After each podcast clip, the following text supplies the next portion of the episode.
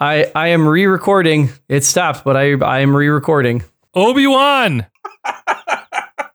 The records must be incomplete then. The recording was short.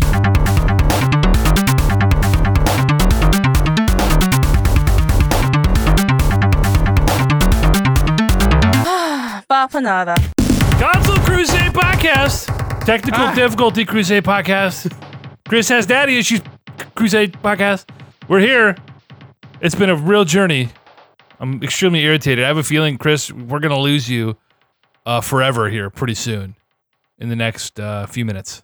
I have high high hopes for a living. Uh, I'm EJ Olson. I'm with Nick Durheim as per usual, Hello. and Chris Gilly for officially, legally, state mandated. It's on my license now. It's about damn time. So we wanted to just hop in. We want to talk about some stuff we've been doing because we've been doing the text thing. And I'm listen. I'm 30. I'm too old to be texting. Okay, all right. I need to talk to the boys.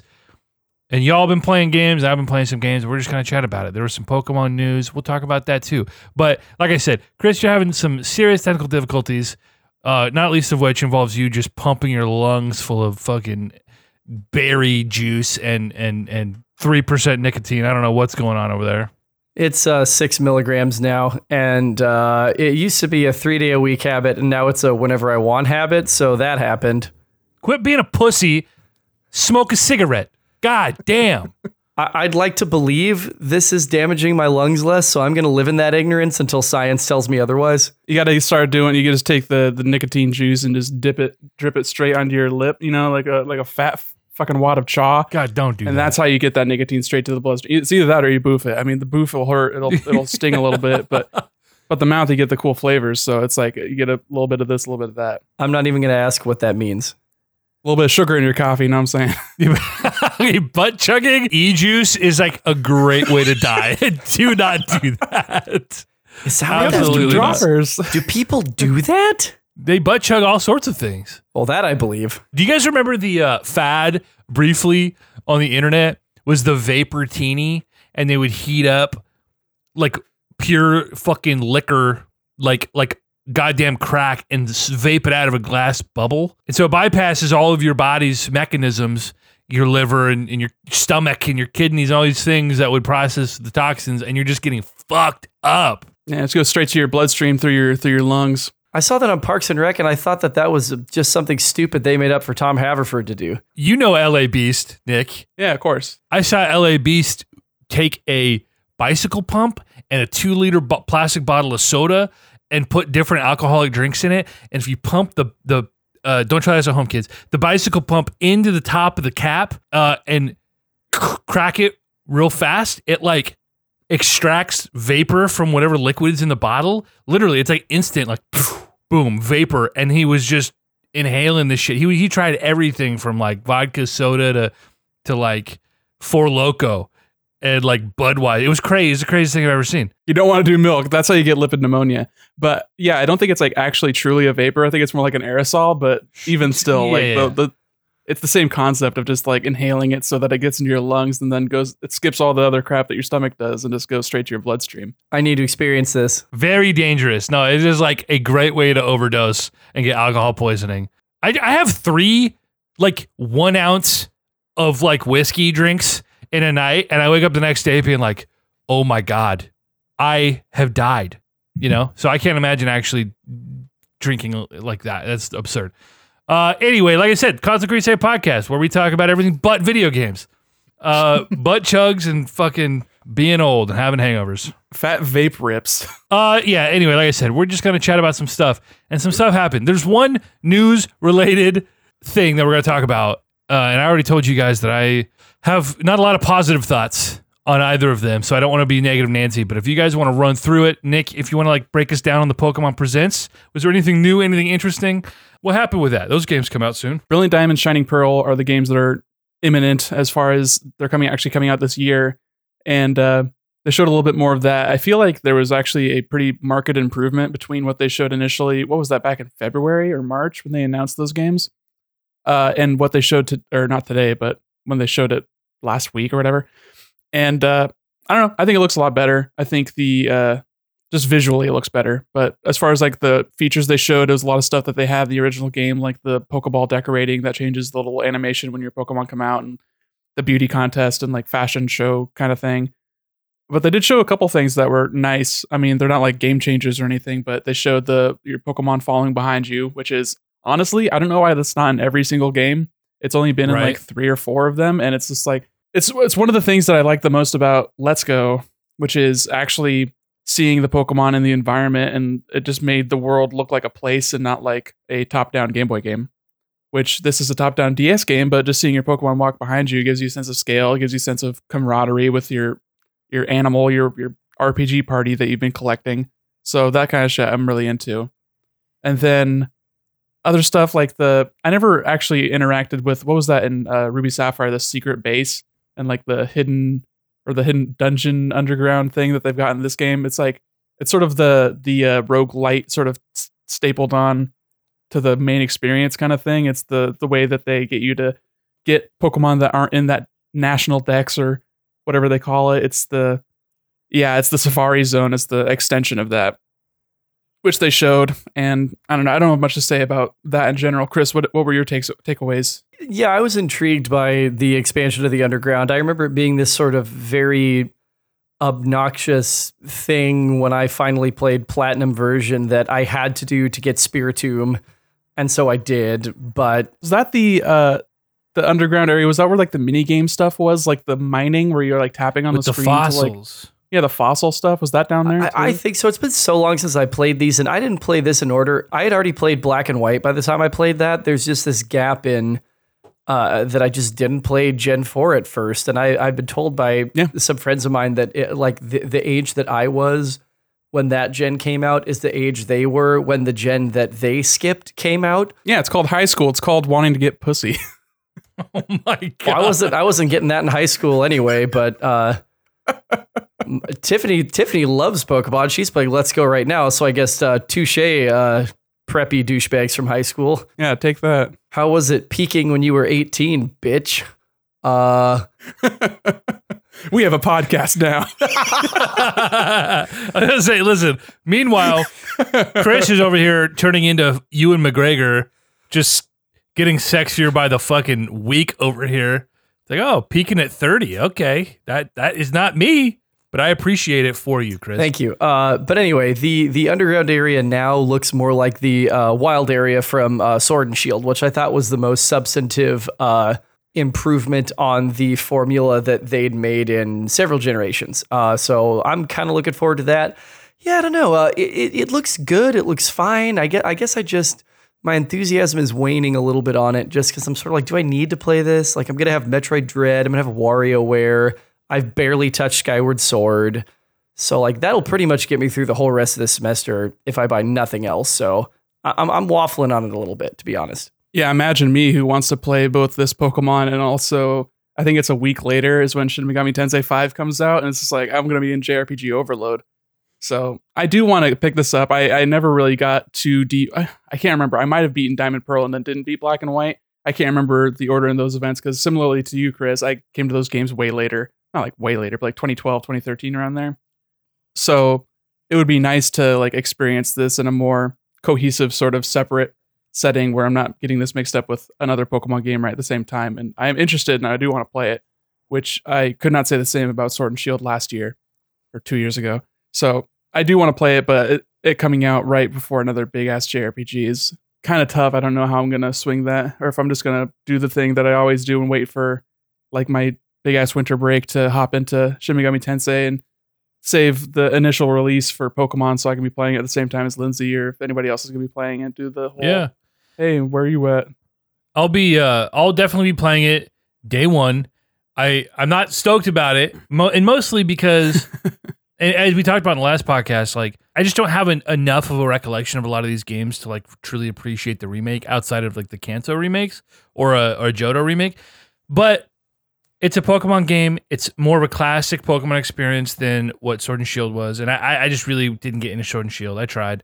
Um, so I'm like, I'm excited for th- that aspect. Like, okay, this is like a, a more of a return to the roots, and it's it's it's easy going. It's streamlined. Uh, it's a it's you know it's a ten hour experience maybe. so yeah, I'm gonna buy day one and play it with the boys and just you know see how much of that I can relive. You know, um, because it's funny. I played, I played Diamond and Pearl.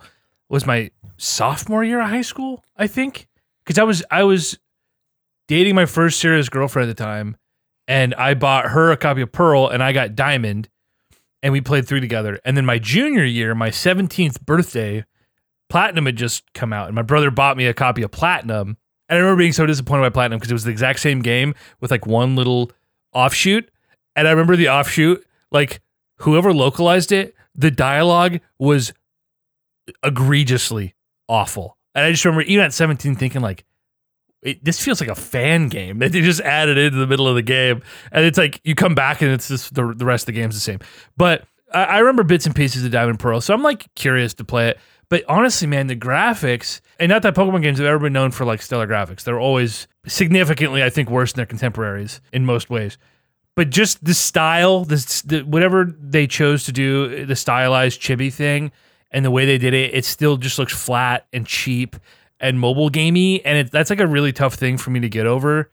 That's part. That's why I love Let's Go so much. It was just it was very pretty, and even though the style was very like you know, it looked like a kid's cartoon show, and like that's like, but that that was the vibe, and it, it had a, a, nice aesthetic to it, and like you're spending so much time just romping around the world.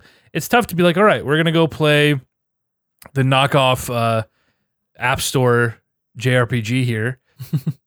I'm like not you know totally looking forward to that, and I have to give Legends Arceus uh uh some kudos because well I still think that game looks not very good just from like a, a, technical standpoint and at least has a little more a little more identity of like what pokemon has been trying to do in the past with sword and shield and, and whatever. So i'm like okay i at least appreciate that. But anyway that's where i'm at on it i didn't really glean much of anything new from these two trailers i was like oh okay i guess i expected some of the, the hidden base stuff i'm like oh yeah that makes sense if they're doing that again that was in those games you know yeah, the fact that they farmed this remake out, I think, does not speak very highly of it. Like they didn't even do it in house, um, w- which to me speaks to why it's not using Sword and Shield's engine. You know what I mean? Like I think that was the expectation for a lot of people. Is like, oh, if they're going to remake a Pokemon game on the Switch, it's going to look like Sword and Shield, but it doesn't. Like like you said, it's it's a 3DS game on the Switch, um, which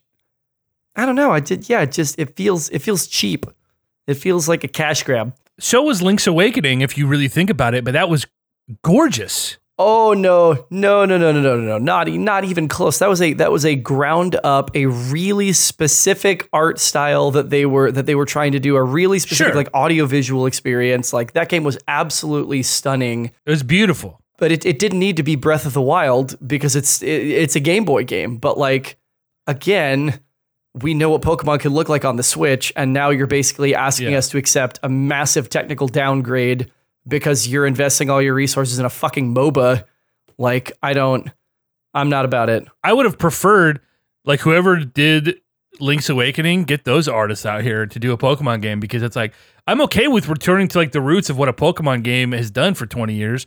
I, I just I want it to look that gorgeous and like the lighting effects and like the animation like everything about Link's Awakening outside of like some of the technical issues, like the frame rate was a little rough, but like it was a beautiful game. And that, you know, this this is not that. This is very far from what it, I think it could be. So I'm okay with it not being like Sword and Shield. I wasn't a big fan of like they're kind of like let's make it more of a modern 3D game.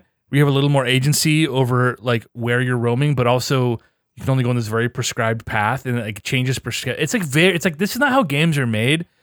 So I'm okay with just doing a top down game that's very traditional and very like we know what we're getting, right? It's comfort food. Um, I just don't want it to look like a college kid developed this and selling it for 99 cents, you know? It's just that's my thing. Yeah, and for me, I don't think the art style is bad. I think what you mentioned about Link's Awakening that really puts it above, really sells it is the lighting and the animation. And Pokemon has had a really bad animation problem for years and years. Uh, basically, since the first game, there's been bad animation. And what they could focus on back then was like the big, you know, Pokemon sprites and like the cool sort of battle effects. And that was the extent of their animation. And then as they've gone forward, that has never improved. I mean, just think about think about every protagonist from a Pokemon sitting there with like a stupid grin on their face and never emoting and reacting to anything that happens around them. It's goddamn travesty and it makes no sense. Un- it's not uncanny, it's just bad. It's bad. It's bad. and what I'm hoping, I don't remember if we saw anything like this. I, I'm not going to go frame by frame on a fucking Diamond Pearl remake trailer, but what I want to see is the character reacting. I want to see some emotion on their face. I want to see like you're making a chibi art style. They have a big head. Like chibi is designed that way for a reason. Is to show big expressions, big reactions. It's a cartoon animated thing. So if they don't utilize that, then it's just them saying, "Okay, we care about this chibi style because that's what it looked like on the DS, and not because of what we can actually utilize it for," which would be incredibly disappointing. Also, the sound in recent Pokemon games has all been like very flat.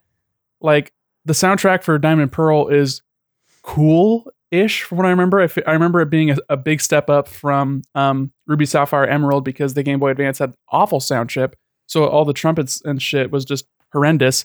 But for Diamond and Pearl being on the DS, they actually had a lot more room to do a better soundtrack. So I'm hoping that they do like, I'm not expecting like an orchestral version, but something I really appreciated about Link's Awakening again was their choice of instrumentation and like this is a small like string quartet and like some woodwinds and like that's about it. You know, it's a very cozy atmosphere for this island sort of dream video game.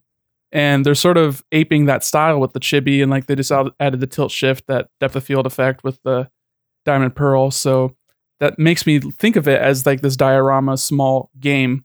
And I hope that the soundtrack reflects that in the overworld maybe. Just do something interesting, like make a choice. I feel like they're always just doing the safe thing and it's never interesting.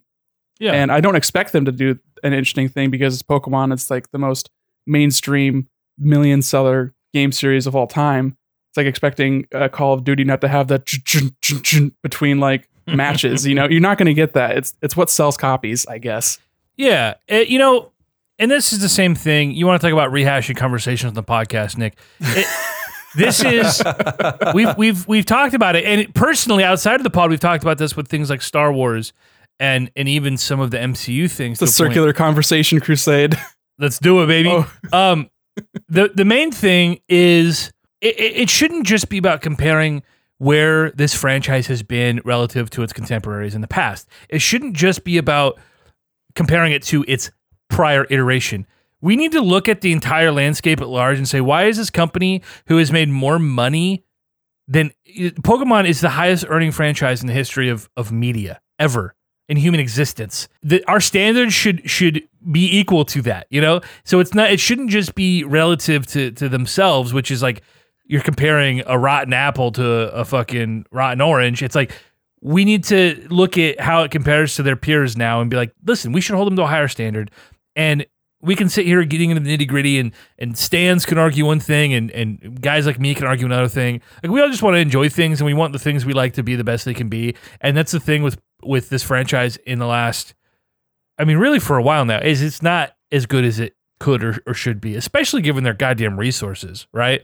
And that's just the frustrating. And what a perfect segue to discussing Pokemon Legends Arceus, which to me was uh, like the more substantial thing. I didn't even watch the Diamond and Pearl stuff. I'm probably gonna buy the fucking game. Like y- you all know, I'm gonna buy it. Like Yeah, play it on my o- my Totally. beautiful OLED model Switch with the delicious screen, um, which I am not going to have in time for my trip. By the way, uh, because my Aw, buddy's F. my buddy's wedding is on the eighth. And so I have to leave at like 5 a.m. to get there in time for everything. So not only will I not have the OLED model Switch, I'm not even gonna have a copy of Metroid Dread until I can buy a second one in Oregon. So that's oh my my son. that is how much I love this man. Nicholas, if you're listening, you're not. Maybe I'll send you this link just so you get the shout out. I love you more than Metroid, and you know what that means. Wow. Wow. What if you just what if you just buy a digital copy and preload it so that you can get your save started early on the plane? yeah, that's a good call. You should do that. Uh, that is a good call. However, however, I would not be able to return the sealed copy from my special edition when it arrives to GameStop if I didn't buy a second physical copy. So that's the play. BFD, you'll have three copies of Metroid. How many how much do you love this franchise? You want this game to sell well? Buy you know two we copies. need these sales. Yeah. Buy two and Keep your sealed one. keep it. se- I've never kept anything sealed, and I should have. Like, if I'd have kept the Samus Returns, if I'd have kept the Samus Returns amiibo sealed, I could probably get like three hundred dollars for that. I, I truly think I could get like Oh, the one I have on my yeah on my no shelf over I, there that I haven't opened. What's the fun of that? That's though, what I'm saying. you know? That's so that's why I don't do it. Anyway, anyway, anyway, anyway. Tangent, tangent. My fault. I'm a little drunk. my bourbon glass is empty, and you saw how full it was. Um, yeah, Arceus looks Arceus looks fantastic. This is the Pokemon game I've been waiting for since I was a child.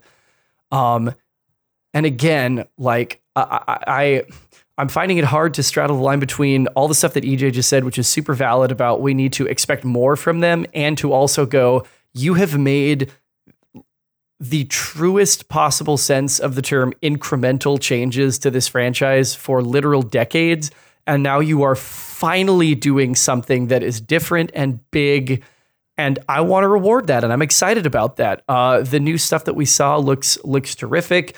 It's very similar to Pokemon Go in terms of this living overworld with Pokemon moving about in their natural habitats. You can catch them outside of battle, or you can deploy your Pokemon and fight them. Pokemon can hurt you with their attacks if you don't get a Pokemon out. And just the whole concept of this exploratory, let's go out into this world that we know nothing about and let's catalog and explore. Like when we did the Metroid pod, I said that's part of what why I love Metroid Prime so much is it felt like this big, huge, unknown world that I could just drop myself into and immerse myself in. And is it a technical marvel? No, it's not looking like it. It- right now, it's kind of looking like Walmart version of Breath of the Wild, but like just that they are going to go so outside of their formula and take a swing like this. I, I think we should reward it with our dollars. It excites me, and uh, that's part of why I don't know if I want to buy the Diamond and Pearl remake. I'm going to buy it. But boy, I don't know if I want to buy it. is because I know I've got that coming down the pipeline in three months, and so I think I'd rather like Sure. keep my stoke high for that. Um, yeah, but I'm thrilled. I, I get what you're saying. Uh, a, I think this game's getting delayed. I don't, there's no shot this comes out in January to me. But when you say it looks like the Walmart version of, of Breath of the Wild, it's funny because Breath of the Wild, technically, uh, I don't mean stylistically, aesthetically, but technically, had a lot of issues and kind of looked like the Walmart version of all the other open world games we've been playing for 10 years. Um, but they they lean so so hard and, and so well into the aesthetic of the world and the design. It was a it was a gorgeous game, even if it technically was a little rough around the edges.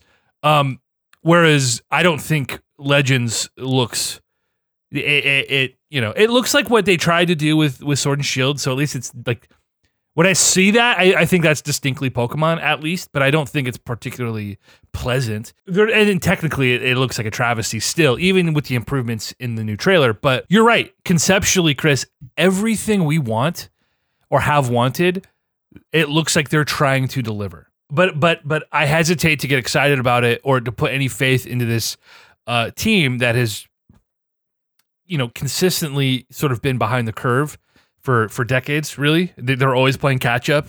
And I remember when they were making Sword and Shield, and and I can't remember. I think it was a director who came out and said like, you know, the game got delayed, and they were talking about how difficult it was to make a 3D game. And it's like, we've been doing this for two decades. Why why why haven't you expanded your team? Like there are people out there who do this on such an epic scale compared to what Pokemon is doing that it, it should not be this difficult for a company with this sort of resources to like do what they're trying to do. So like I'm a little skeptical in that regard. Um, but I'm gonna keep an open mind to it because like I said, they're doing it looks like on paper the things we've been asking for. And so I hope they execute it well. But but using the Breath of the Wild as like a one for one analogy, it's like Breath of the Wild did so much right and a fair bit not right and not I think up to par with their contemporaries. But I also think that that team has a much longer track record of of innovating and doing really awesome stuff with those games whereas Pokemon doesn't. So like I I have a hard time being like, don't worry, it's gonna be the Breath of the Wild of Pokemon, and it's gonna be this big leap, and it's gonna be I I innocent, you know, guilty until proven innocent. That's what I'm saying. I gotta I gotta see it before I believe it. Okay. This game might walk so that another game can run, and I still think that will be worth celebrating. You know what I mean? Like I we We've been saying that for 20 years. No, no, but okay, but think about other like I, I know this isn't like a Nintendo property per se, I know. but I like know. Skyward Sword, if we didn't have Skyward Sword, we wouldn't have gotten Breath of the Wild, and I think that again that this is the most meaningful change to the formula that they've ever made in the franchise. And I, I think that that should be rewarded. And I think of, you know, like Square Enix is another sort of prototypical Japanese company that's been behind the curve for forever. People hated Final Fantasy 13. I thought it was pretty good. Pe- people hated Final Fantasy 13. And a lot of the battle systems that people sort of shit on in 13 are what made the Final Fantasy 7 remake so good. And so I, I, see this as like the, the promise delivered that it's going to happen in the future, potentially, but it's enough for me to go, yeah, I, I think that this could be a sign of a sign of things to come. Yeah, for sure. And you look at Pokemon and how much they've iterated between each game, and if you look at the 3D Zelda games, you can easily. I, I was just thinking about this comparison where you're saying, you know, Skyward Sword walked so Breath of the Wild could run, but Pokemon hasn't even had as big of a jump between games as Twilight Princess to Skyward Sword. And in hindsight, there isn't even that much different about those games. It's just like the control method. So it's, yeah, this is definitely a big step for Pokemon Company and for Game Freak, but in the grand scheme of things, it's not like that that much different. I, I see like the things that they're doing, the things they're changing, and the uh, innovations they're trying to incorporate.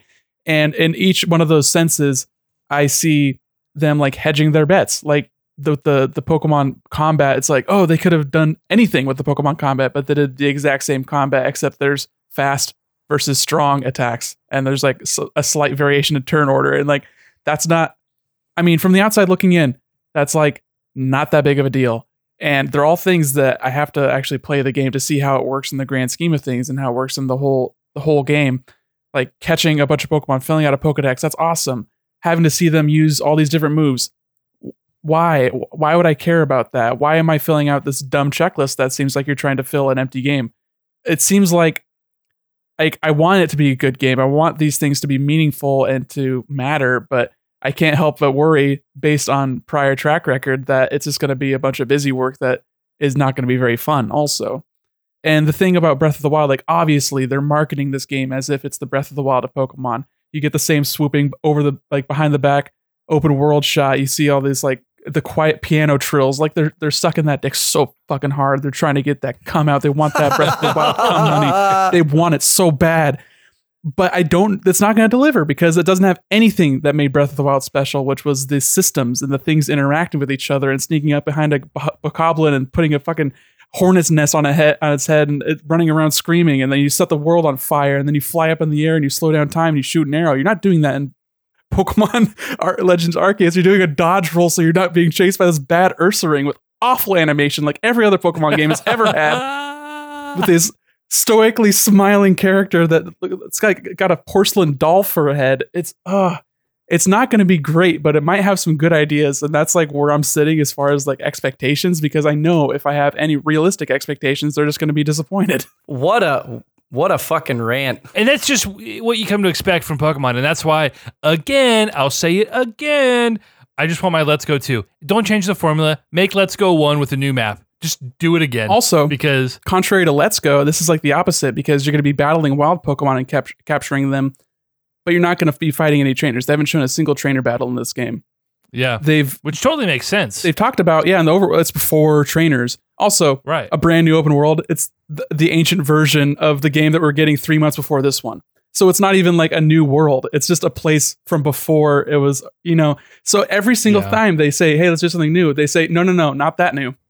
Let's bring it back to tradition a little bit. Let's tie it into something else. How are we going to sell this game? A cute ass Growlithe. Love that Growlithe. That's okay. Yeah, no, it's it's one of those things where like maybe it's just not for us anymore. Oh, definitely. But I, I, I, you know, that it's true to the extent that like I think certain companies are lazy in that they know they are uh, marketing these games to people without very developed tastes. Uh, you know, so that's true. But there are a lot of companies who are still making games, quote unquote, for kids because that's the that's the market for a lot of these things, knowing that their bread and butter is not the 12 year old, but it's tens of millions of of people our age who are buying video games. You know, so um, so so I don't think I I never want to hear that as an excuse from a from a, a stan again. Uh, how it's well, it's not for us, it's for kids the, the Star Wars prequels weren't good because they were for kids, you know? Like that doesn't make them good. The original Star Wars movies were for kids and those are great movies, you know? So I don't want to hear that as a, as a thing. Like Pixar movies are for children and they're phenomenal. They are wonderful and anyone can enjoy them. I don't want to hear that they're for children. That- that- That's just an excuse for saying like, eh, 12 year old doesn't fucking know any better. Those idiots. Like, you know, give the kids more credit, A, but B, give us more credit. Quit trying to fucking dupe us. I hate that crap. And so it's okay to like anything, and it's okay to like things that are not generally received as great.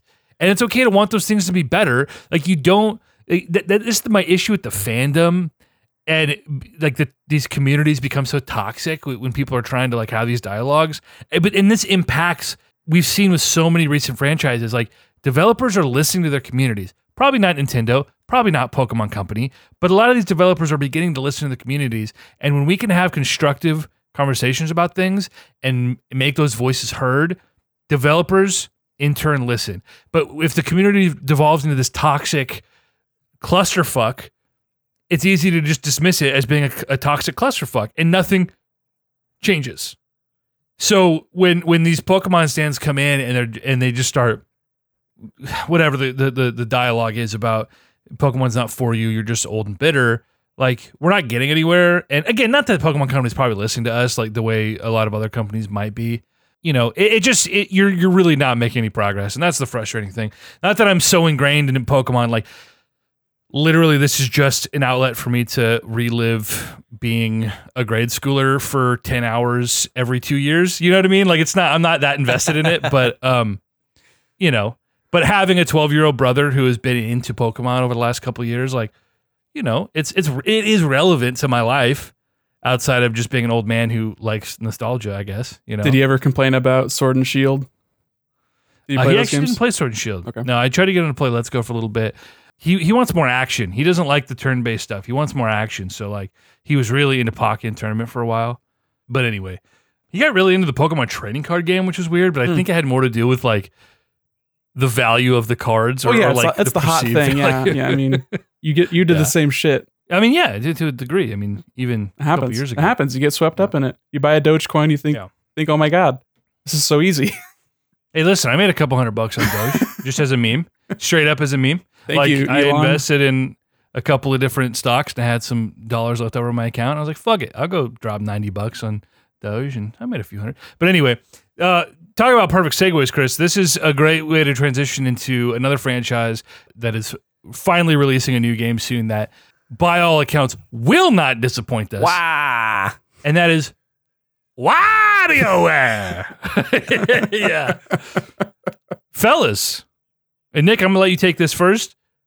WarioWare, they released a demo for their new game, Get It Together, and it was perfectly charming. What did you think? Dude, it's just so nice. I haven't played. Actually, I haven't actually played a WarioWare game since I believe uh, Leaf had it on the Wii, which was what WarioWare Shake It, something like that. So I remember um, I was like high school, so going over, hanging out in the basement, and uh, doing the the mini games where you each like it's just one like Wiimote, and then you would get up and do a round, and then you would pass it off to the next person, and then they would do a round, and it was like a frantic sort of uh, passing the baton and doing bullshit things where you have to like put it on your head and like aim at like a you know aim an arrow at an apple or whatever. And I I just love WarioWare though. I, I spent most of my time with Touched back on the DS, and that game was phenomenal. And when they initially showed this one, I was like, "Fuck yes, WarioWare's back." And also, I don't know about this whole you controlling a character thing. I don't know if that's really gonna capture the magic of what makes WarioWare so good. But I think what it does, it accomplishes another avenue upon which it can be totally random and just like putting your reactions to the test. This is like purely a reaction game. It's more so a reaction game than like playing a new level in like Guitar Hero, where it's like a rhythm game, but you sort of you understand the controls and what you're supposed to do, and then you have to take what you see and then do the thing. And it changes it so that you don't just see what you do and do the thing. You have to also consider, oh, my character is automatically jumping, and what I have to do to interact with this object is wildly different than as as if I, I was Wario and, and on a jetpack and flying around and I can ram things. And it turned it into this sort of like meta game of saying, okay, these levels are not very good with this character. It's incredibly difficult to be um, 18 volt and to avoid the lasers that are popping over because you have to navigate through these little rings. And it turns into this like, okay, who who's my lineup? And that is also incredibly fun, and I love that. And but personally, I like doing the all random, all, all random everything. This is gonna be crazy doing every single level. There's like what 200 levels in the final game. This this demo only has 10, and even with the 10, I was just like I was sweating bullets trying to like beat my own high score. I only got up to like 42. I, I'm- not like super proud of that. I never actually did like a here's my lineup. Here's who I actually like playing as. But goddamn, this is real nice. And I'm to- all my worries about controlling characters and like, it being like a more traditional gamey game version of WarioWare totally swept away. The the mini games that they have on on show, and each time you beat around, you get like this little splash screen of like, oh, here's some other things that we're adding. Here's like leaderboards and like daily challenges and that kind of stuff. I'm like, my God, this might be a game that I actually play for like a, a good amount of time as opposed to like dumping 80 hours in in three days and then falling asleep for a year, which is what, Yeah. what I might have done otherwise. But yeah, I'm super excited for this game. I'm super excited to be playing this game on day one and talking to you guys and trying to like beat your high scores and like having it be like a meta challenge around all this other meta challenges. It's like it's such a perfect encapsulation of what makes WarioWare great. And I'm really excited. I think this is gonna be awesome. Prepare yourself. I mean, you're gonna definitely beat me, but like, I'm gonna make it a challenge. Okay. Do it. Here's the thing. I want that. I yeah, I love like you said, like the idea of you're controlling a character now because generally, like you are your own avatar for experiencing this. Right. Your finger or the you're waggling and you have your cursor and it's just that, right? Yeah. In this game, like you said, you're you're controlling characters and they all have different abilities, and so you're playing the same levels, but you interact with the those those worlds differently um, because everyone, you know, it- like like you said, Wario has a jetpack, and Homeboy like shoots lasers out. One guy just jumps high, straight up. I can't remember that guy's name. I, I remember everybody else's name, but I can't remember his name. And so I'm curious to see how many other characters we have because then the frenetic pace of like, okay, you learn the levels in this pod or whatever, you know, this section, you learn the levels. And then it starts randomizing the characters and speeds up the time it takes to like get through each level. And so you're suddenly like, okay, I have to quickly react to who who do I have? How do I interact with this world? Boom, we're jumping in. I gotta, you know, be quicker and quicker and quicker. So it gets frenetic and crazy. Like I got stressed out. I was like, I don't remember Wario being this difficult before. Like this is not particularly easy, or I'm just getting old. I don't know.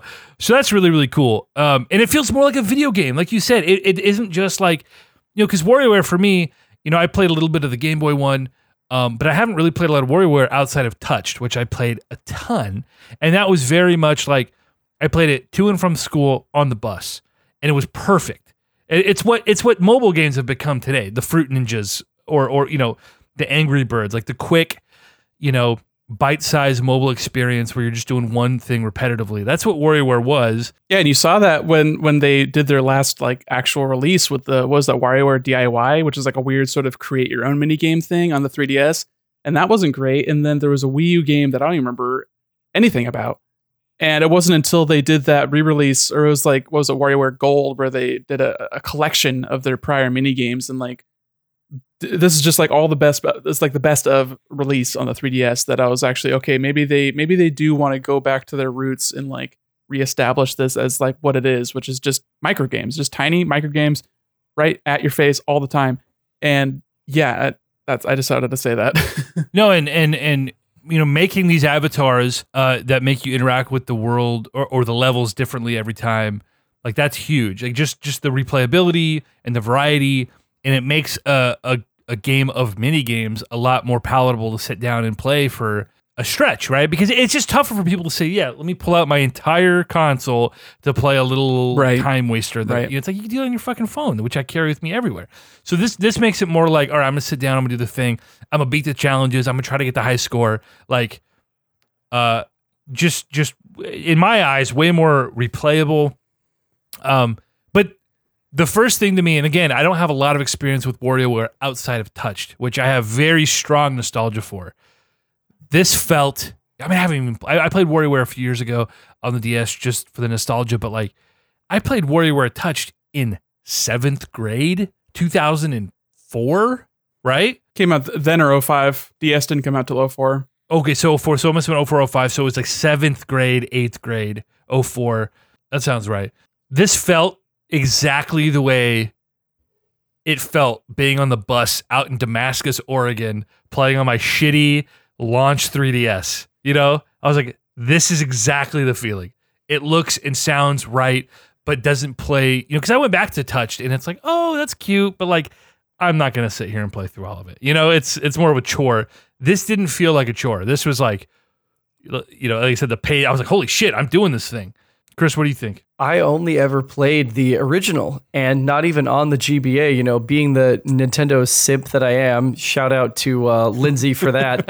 uh, shout out, Lindsay, bro. I love and, that. You know, I fucking earned it. I fucking earned it. Um, I yeah, I, you did. I bought uh, I bought a DS on launch day, which I still have, and I bought a 3DS at launch day and so they gave me those apology GBA downloads after they dropped the price in like three months. And so I said, the ambassador. The ambassador. I'm a proud, I'm not yeah. proud, but I am a proud uh, 3DS ambassador. And I still have all those titles. Um, I think ambassador is a fancy French word for simp, right?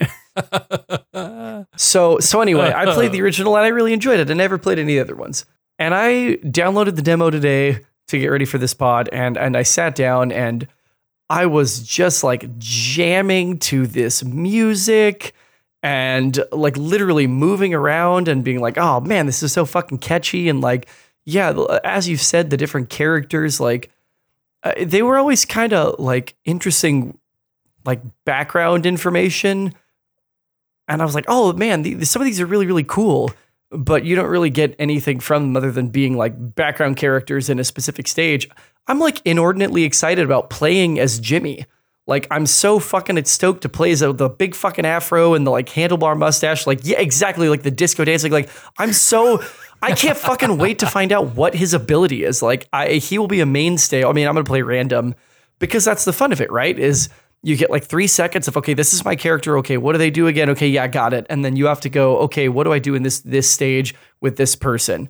Um, and I and I, I was having so much fun. I didn't didn't even think about like how absurdist all of this is, and looking at like plucking the arm hair out of the Greek statue. And I just like looked at him posing and just started cackling with laughter. But it's like, what the fuck is this?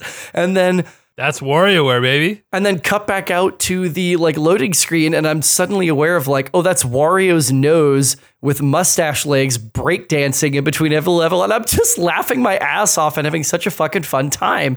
And I'm like, this is absolutely a game that I'm gonna love to play with my wife.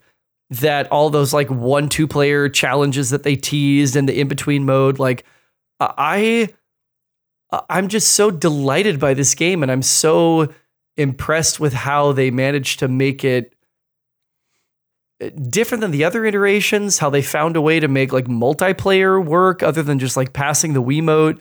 Um, yeah, I, I, I, I wouldn't have said uh, that I'm like really looking forward to the next WarioWare game, but I played the demo and I'm just so taken by it that that's definitely going to be like a must buy for me.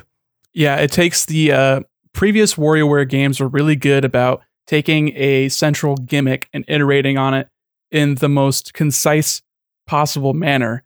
So, Touched is a perfect DS game. Twisted is a great uh, Game Boy Advance game with like the weird gyroscope on top.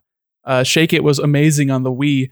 But besides those games, everything else was like a little bit rough. I remember playing a little bit of Micro Mini Games, which was the first one on the on the GBA, and it was like this is a really cool concept and every game after it is better because it takes that concept and focuses it around a gimmick.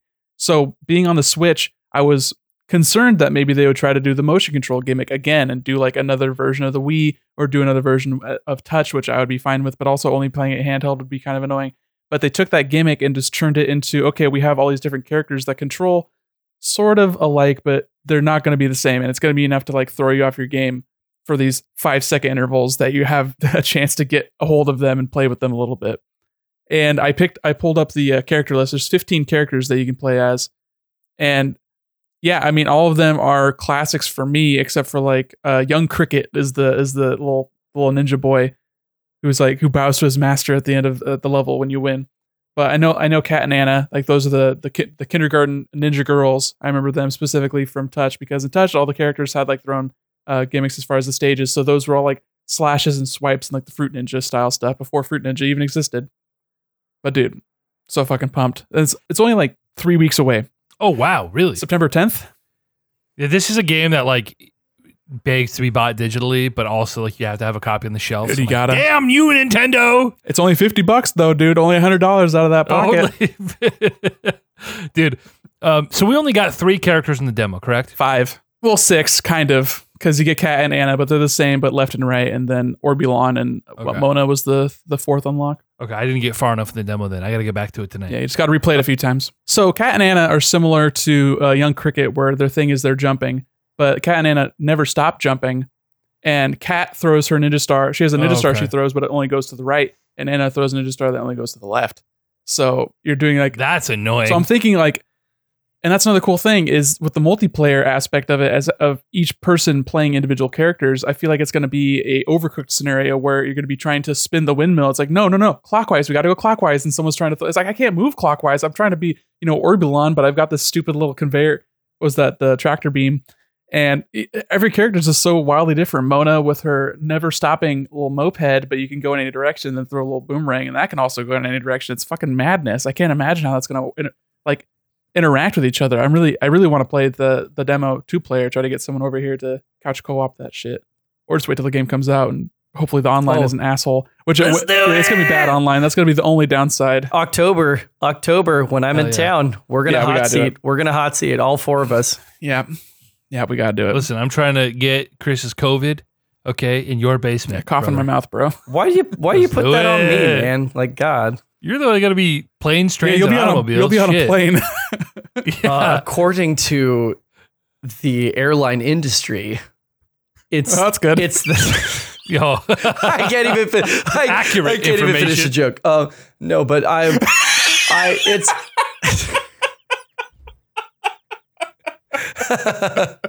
it's fine. It's fine. It's gonna be fine. I'm vaccinated. Who fucking cares? Oh. Um, Listen, by October, I'm gonna have a booster. Okay, just give me the juice, all the Give me juice. the I'll have that Sigma variant, like a real Chad.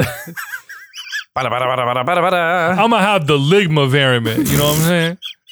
oh, you don't want to know, man. You don't want to know. The Bofa. I'll spare you. the Bofa. Oh my god. Uh, outside of WarioWare, which we've all played the demo, we've all been playing some other stuff. yeah, how do we want to do this? Do we want to do like do fairly positive to scathing to wildly positive? How do we want to order this this series of events for games that we've played individually? I don't know if we have anything scathing. My thoughts on 12 minutes are are are actually not uh so, so a lot of positive. Um a little bit of like what the fuck. But but Are we you doing know. full spoilers for this game? Because it seems like a game that you can't really talk about without full spoilers. Oh, Yes. I will we, we will absolutely be spoiling Oh. it. We, Chris, you haven't played no, it yet. I haven't. You don't know anything about it. This it. is the one with like fucking Willem Dafoe or whatever, and you keep replaying the same Yeah. 12 minutes over and over and over again. Fuck it. Is it on Switch? No, Then I'm not gonna fucking play it. Spoil away. Um, mm-mm. it's on Game Pass and, and maybe PS4 or whatever. But yeah, I, I know some of the the the twists, but I don't know. I kind of know how it ends, but not like super super well. So go ahead and rip Okay. into this this Okay. bad boy, EJ. Okay, so You were excited for this game, right? This was like one of the few games Yes. that we watched at the Xbox's E E3 2019, and you're like, "That looks awesome," and I was really surprised. Yes. And I, I, I, I was listen. I love time fuckery. I love it. That's one of my favorite tropes in in video games and m- movies, like eh, media. I love it. So when I saw the the trailer, I was like, oh, a vaguely sort of reminiscent of classic point and click adventure games, but very contained, very bite sized. It's a thriller. it gave me Hitchcock Lynch vibes as far as the the top down sort of microcosm location. It's got shining carpet in the opening scenario, so uh, you got that to look forward to. Right. Definitely the fucking shining. Okay, you walk through the the the lobby of the apartment. It's very you know Kubrick, but it it, it definitely interests me. I was like, listen, a, a very bite sized, like weird thriller, like that's cool. You know, James McAvoy, Daisy Ridley, Willem Dafoe. You think a game like that, like, dude, you're not just fucking. I know Chris, the actor over here, the theater major, is is sitting here jerking off, but it's uh you know, it's some big names. Like that was not cheap. Those guys definitely spent way more on the voice actors than they did whoever wrote the fucking game. Let me tell you that. sure. It might have been. I can't remember if it was just the one guy or his, if he's just been the the one man promotional sort of force, but Yeah, this this not might be a very very small team. I know Annapurna published Yeah. it, so I think it was Annapurna that you know made their connections and got James McAvoy and Daisy Ridley and Willem Dafoe on the line. But it's Sure. weird to me that they did that to have James McAvoy and Daisy Ridley do American accents, which I know that's not like too strange for British characters to do the the American characters, but I don't know. I, I feel like for a game, if you're using your budget to get voice talent, you're not necessarily getting them for the acting chops. You're doing it for the promotion. So Totally. Exactly. it's a strange choice Willem Dafoe is the only recognizable voice. And that makes I was, sense. I was for who Yeah. he is and like what he does. so so the concept of the game for those listening, and and, and this is full spoiler alert. You play as a as a man living in this tiny little tiny little apartment, like very New York uh, sort of uh, vibe. And what happens is you come home from work and you're going about your day, and after 12 minutes, a man shows up at the door claiming to be a cop. He he arrests quote unquote arrests your wife, and then he he zip ties the both of you. Uh, and depending on how it plays out, he murders you. And then as soon as you die, you reset 12 minutes prior, right as you get home from work, and you you constantly relive the same 12 minutes, and you're trying to figure out how to prevent that thing from happening. And let me tell you, the first couple hours, the the first three hours of this game, and I played this with uh, our buddy Brennan, who's been on the podcast. We played it together uh, via like Discord, right? The first couple hours were awesome. They were so fucking great. And Brendan and I have played other uh, games, like we played uh, Until Dawn together, like this, side by side, and just sort of taking turns. Mostly letting him run the uh, run the sticks because I'm terrified of games like that. um, but but experiencing that story together and like brainstorming and trying to make the decisions together on how to, get, you know, so much fun. These games are great with a friend That's really cool. so we're playing together. The first couple hours were just really awesome. But you hit you hit a wall at a certain point where like the level of repetitiveness where you okay, okay, I know I need to do X, Y, or Z at the end of this branch, but you have to go all the way back to the beginning and you have to go all you have to remember the path and get all the way back up here and then make that that different decision. And that it got very repetitive after a while, which I, I've seen as one of the major criticisms of the game. Um, and that's understandable. It definitely got to a point where after like three ish hours, we were like, okay, we need to take a break because we've se- we've watched the same thing over and over and over and over. And even though we were making good progress, um, but it, those first couple hours were fascinating. Like just a exploring the apartment. What can we pick up? What can we, you know, oh, highlight the painting. Look at the painting. Oh, is this going to have any relevance later on? Explore every nook and cranny. It's like, oh, we can go to the medicine cabinet. Oh, this brings up a whole new screen. Is there anything we can click on? Oh, we can go to the vent down here. Open the closet. Oh, there's a cell phone here. Like just the classic point and click adventure, like the really subtle discovery. More than likely, there are some red herrings, but more than likely, oh, I discovered this thing. This is relevant. It might not be relevant for six or seven chapters down the line, but like remember this because this is probably important. And so that's great. But but you unravel this thing this, whole mystery of like okay, the cop comes in, then you try to tell your wife, I'm reliving the same day over and over and she doesn't believe you. Then you got to figure out a way to convince her on the next loop. How, how what what do I have here that I can prove to her that I've experienced that so she believes me? And then and then you get to a point where you figure out how to subdue the cop and then you have to interrogate the cop. And this mystery of this guy, Willem Dafoe, is accusing your wife of murdering her own father. And this guy, this cop, quote unquote, was close to her father. And he's trying to, you think, maybe glean some sort of revenge. And she finally found, or he finally found her. And you start to dig deeper and deeper. And then you realize, oh, he's after this expensive watch that her father had because his daughter has cancer. And then you get you know you you have him hogtied and you take his phone and you call his daughter and you start learning more and more about how to get to you know get to this guy who has like murdered you fucking 50 times at this point right? Um and figure out like you know and there's so many paths that lead to dead ends. And you think that would be frustrating but like oh i found a phone. Okay i'm going to call the cops at the beginning of the 12 minutes and say hey get here ASAP. There's a guy here, even though he hasn't showed up for 12 minutes. Oh, that's a dead end. And so you're you're trying to figure out how the heck to. The, so those first few hours are just fascinating, and there's so much fun. And I love how bite sized it was. It wasn't like a like a Grim Fandango or like a a Monkey Island where you're in this big world, mm-hmm. and you're it's just like you have three rooms. Figure it out, and that was so cool. Let me tell you guys. It did not last. Uh, Oh, So y- you said Lynchian, and there's a lot of that in the ending. Uh, there, there are a few different endings. did you get every single one, or did you get one and watch the others? We got we got two, and then we all we watched the the the last one. So so it's a murder mystery, right? You're trying to figure out this cop is after you, but he he's trying to f- he thinks that your wife killed her father. So it comes out that the wife did sh- in fact shoot the father.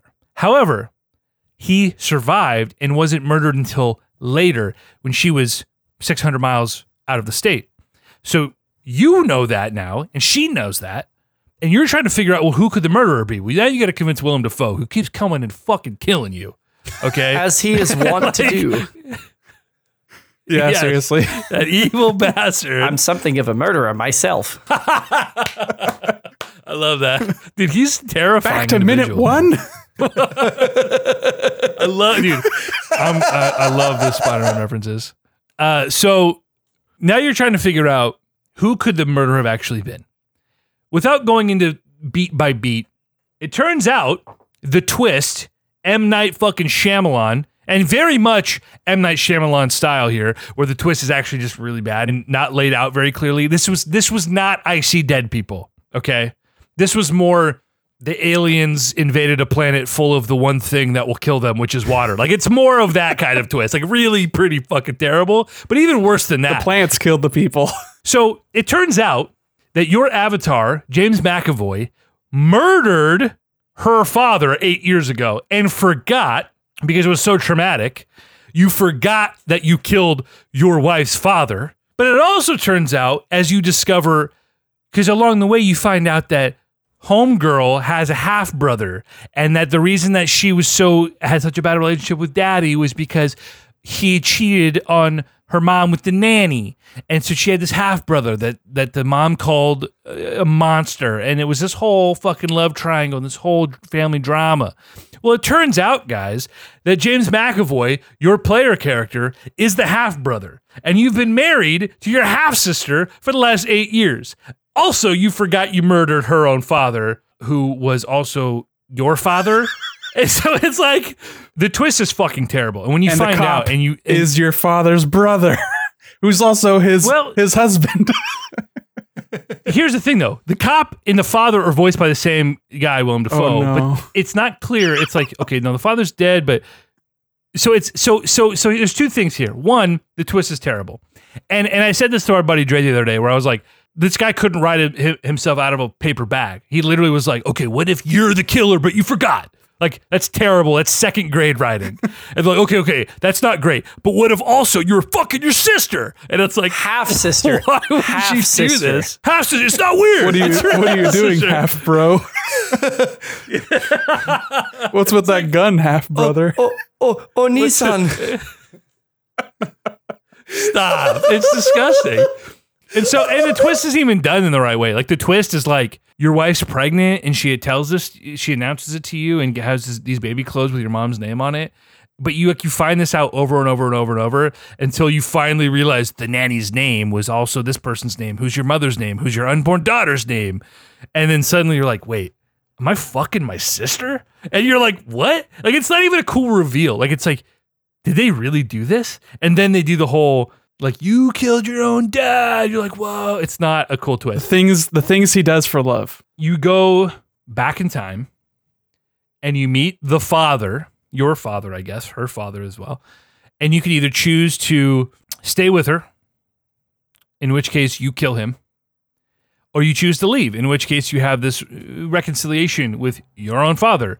And then you go back to the present day and the apartment's empty and it's like, oh, but like at this point, all emotional resonance is gone because you've been fucking your sister and the twist was so bad, you're just checked out. And the other option, like I said, you kill your father and you go back and then you can either choose to tell your wife that you killed the father or you can blame her and the cop comes back and kills you and resets you again. But there was like a third alternate ending, which some people say is the true ending, which is some convoluted bullshit about a therapy book, and you click on the book, and um, it's like this weird philosophical, like Willem Dafoe is giving you this life lesson about how choices mean something, and I, it's it's it's fucking nonsensical bullshit, and it's it trying very hard in that respect to be fucking Lynchian and trying to be deeper than it is when really it's just you fuck your sister and whoever wrote this needs some serious fucking therapy because this was like not only not good uh, uh or well written creatively uh and the tropes were like so second grade but also like extremely weird we, are you just trolling people? Do you think this was going to resonate? This is like so just over the top. So it sucks that like a, a game that had so many great mechanics and did this point and click adventure thing in a refreshing, unique way. And and I was really interested in that mechanically and was really engaged by that. Was just fucking thrown out the door by just an awful script. I'm not surprised that this was like an art house sort of up their own ass sort of take but I am surprised at how mixed of a reception it is critically. And hearing how much you hated it or didn't hate it, but I liked it a lot, but I also hated it. I think you're leaning towards scathing as far as like you wouldn't have hated it as much if you didn't like the first three hours, right? You would have just been like, okay, this is boring and I don't like this. As a game, I quite liked Yeah. it. As a narrative, But this game is the narrative. Like it's so heavily structured on that. So so yeah, so yeah, I, I I think it's strange that or not I don't I don't know. Usually with these sort of like artsy kind of games, it's it's much more universally praised whether or not it really deserves it, I guess. So that's kind of interesting. That's my sort of interesting third party sort of outside Sure. looking in perspective. the console community is almost unanimously loving this because I don't think they've had a lot of exposure to this. I think the Telltale games were like a big thing, um, but they haven't had a lot of exposure to the point and click sort of uh, formula. The PC community hated it. This was fours and fives across the board from all the PC specific outlets that I saw. I wonder also if that has to do with like you saying you didn't really like the twist was very uh surface level or even if it wasn't surface level it was just kind of a bad boring twist but I feel like maybe a lot of console players aren't exposed to that sort of narrative or a lot of people are like oh because it has a twist that makes it more interesting sort of like the initial reaction to oh Game of Thrones kills a lot of its characters like that's not the point of why they're killing off characters but that's what the takeaway is because it's a very mainstream sort of reaction to it. And this being on Game Pass also broadens the audience to a bunch of people that would have never bought this game for I think it's what twenty five dollars and like twenty five dollars for a six to eight hour sort of experience that is Lynchian doesn't necessarily make copies fly off the shelf. And and I gotta say, we barely scraped five hours. And even then, it felt like by the end, it was like the dregs. Like it really was like, oh man, like just it's getting so repetitive. So I think if people are saying they're getting eight, ten hours out of this game, it must have been a much more miserable experience for them trying to get like, Dude, the repetition is representative of the man's mental trauma and his turmoil through killing his father that he forgot. That's some smooth brain shit playing eight hours on a game like that, I gotta say. For real, yeah. I mean, we, we, we like I said, we barely scraped five five hours on it. But I will say, again, mechanically and conceptually, like I was so intrigued by this, and haven't really played a game like this, and and since I was a kid, Monkey Island, right? Curse of Monkey Island, and that I don't have a lot of patience for as an adult, Co-oping it seems like the right choice. a thousand percent. But like we went and we started Grim Fandango yesterday. Myst remastered or remake. Ooh. Myst remake comes out in like three Ooh. days. Like we are one thousand percent downloading that on Games Pass and My playing it mom together because loved Myst. the remake literally comes out like this week. I know. I need to. I should So, probably hop on. I should know. probably buy that for her. You know, that would be that's so cool. That's so cool. I would, dude. In some weird world where we can get your mom to talk on a podcast about Myst after we've played it, would be amazing. That'd be awesome. If you if That would you be get so Annette cool, dude. Durheim to commit to being on this podcast, I will play Myst. yeah, and we won't even swear at all, Nick. I'll completely watch my language the Yep, entire time. yep, I'll agree to no, that right no now. guarantee she won't go back to prior episodes and be like, "Wow, I, I listened for ten minutes and I couldn't get past it." No, my mom tried to listen to the podcast once upon a Oh. time, and she was like, "Nope, couldn't Nope. do it. You guys swore too much." I was like, "I'm sorry, Sorry. mom. That's how we talk." Sorry, Cheryl. We're not smart enough to use our words good. I like to use swear words for emphasis, hmm. okay? Also, I'm a fucking monkey, so whatever. But anyway, that's my my rant on uh, 12 Speaking of minutes. monkeys, if we're talking about games we played recently, I want to give like two minutes to something I literally just played for the first time last night. That was one of the more like interesting avant-garde gaming experiences I played. Have y'all heard of a game called Ape, Ape Out? Out? Ape Out, yeah. Yeah, Have you played it? I watched my buddy Drape play it. so it, it's it, it's this really very like uh, block of colors, cell shady kind of thing. And it's got this like very Birdman style, like hot jazz drum soundtrack, and that's like all the music. And you're literally this gorilla who is escaping from this facility, and it's it's top down. You can only see the like borders of the maze, basically that you're getting out of when you get close to them. So the world kind of reveals itself as you move, and it's just this like drum score.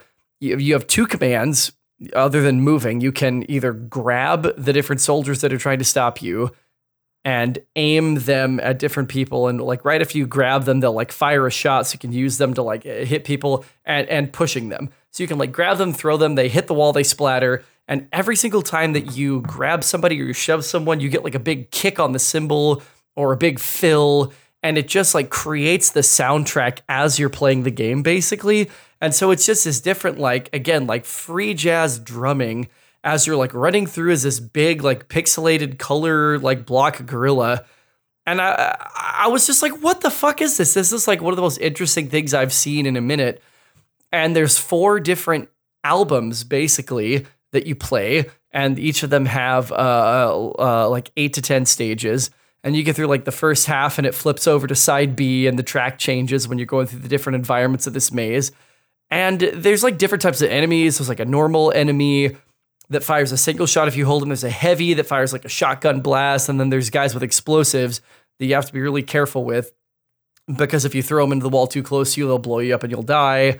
Uh, and it's procedurally generated, so like the maze you're getting out of is a little bit different every time, and you're just making this soundtrack as you go. And uh, I mean, like I was pretty high when I played it last night, and it was it was fucking wild. I was like, it made me want to keep playing, and uh, the music was just like so engaging, and you know the gameplay is really simple. So it's like, okay, how do I get through these different pickles? Like, you know, you rip this like metal door off of a, a wall, and then you're moving through this like long hallway, and so it's like, okay, how can I like keep the shield, the door as a shield in front of me, and then like throw it at the right second to hit the guy with the explosive so he doesn't blow me up.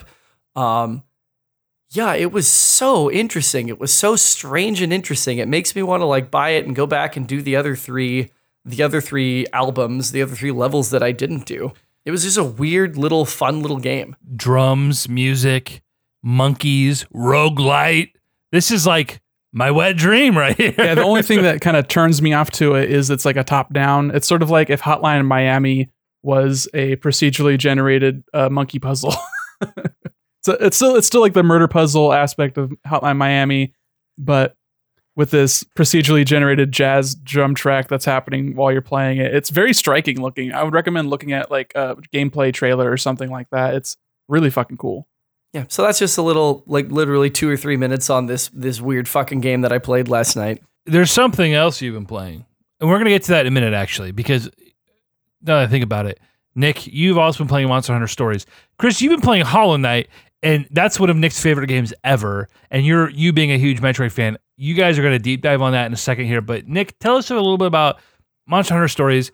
This is a game that I thought looked like it dumbed the Monster Hunter experience down to its essence and then put it in a really cute chibi skin, which was like way more my speed than a typical Monster Hunter game. So I'm kind of curious to know how you felt about it now that you've beaten it and if it's something that I should look into. It's really nothing like Monster Hunter, so if that's what you're expecting, then I would change your expectations. This is even better. This is like a, a Pokemon game or a Dragon Quest Monsters game. Uh, Hell so yeah. it's turn-based combat. You see the monsters out in the field before you before you engage in combat with them. You start off, and it's got a, like a cute sort of. It's I mean the the basis of it is Monster Hunter, and like the characters and like the story is all Monster Hunter, and sort of like the um, different ways that these different groups of people interact with the ecology and interact with these monsters that just exist and how some people are hunters and they try to they try to influence the environment to make sure that there's not too much of one monster ruining every, everybody else's life.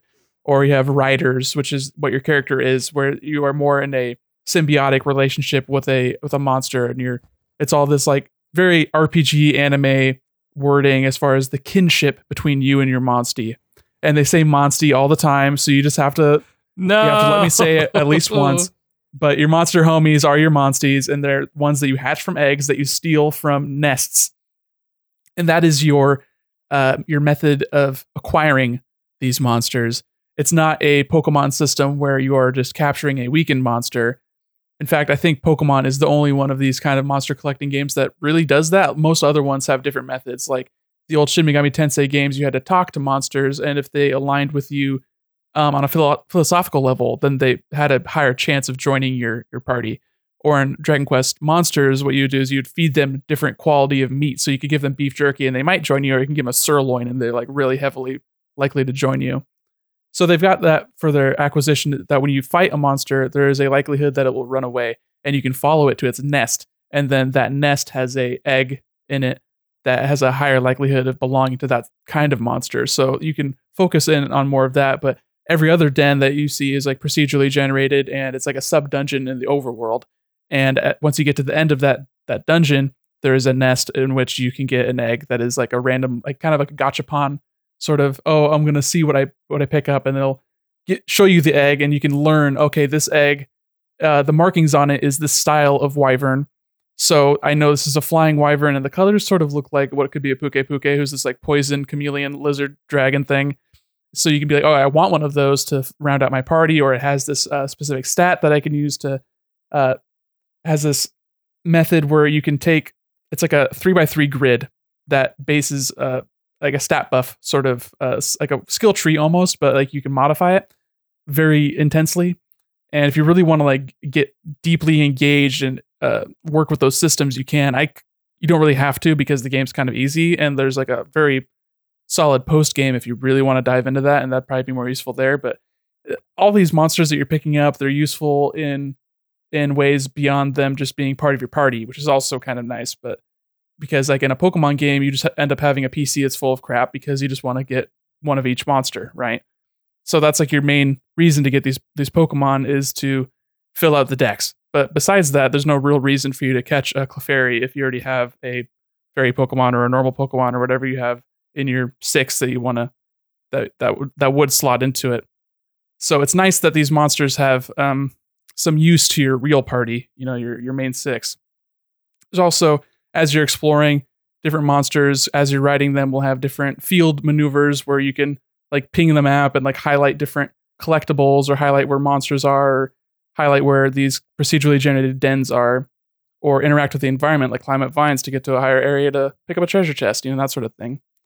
But it's very straightforward as far as like a an RPG in like its overall go to town, talk to townspeople, do a couple quests, fight the monster at the end, go back, story quest, story quest, story quest kind of thing, get some side quests, do that.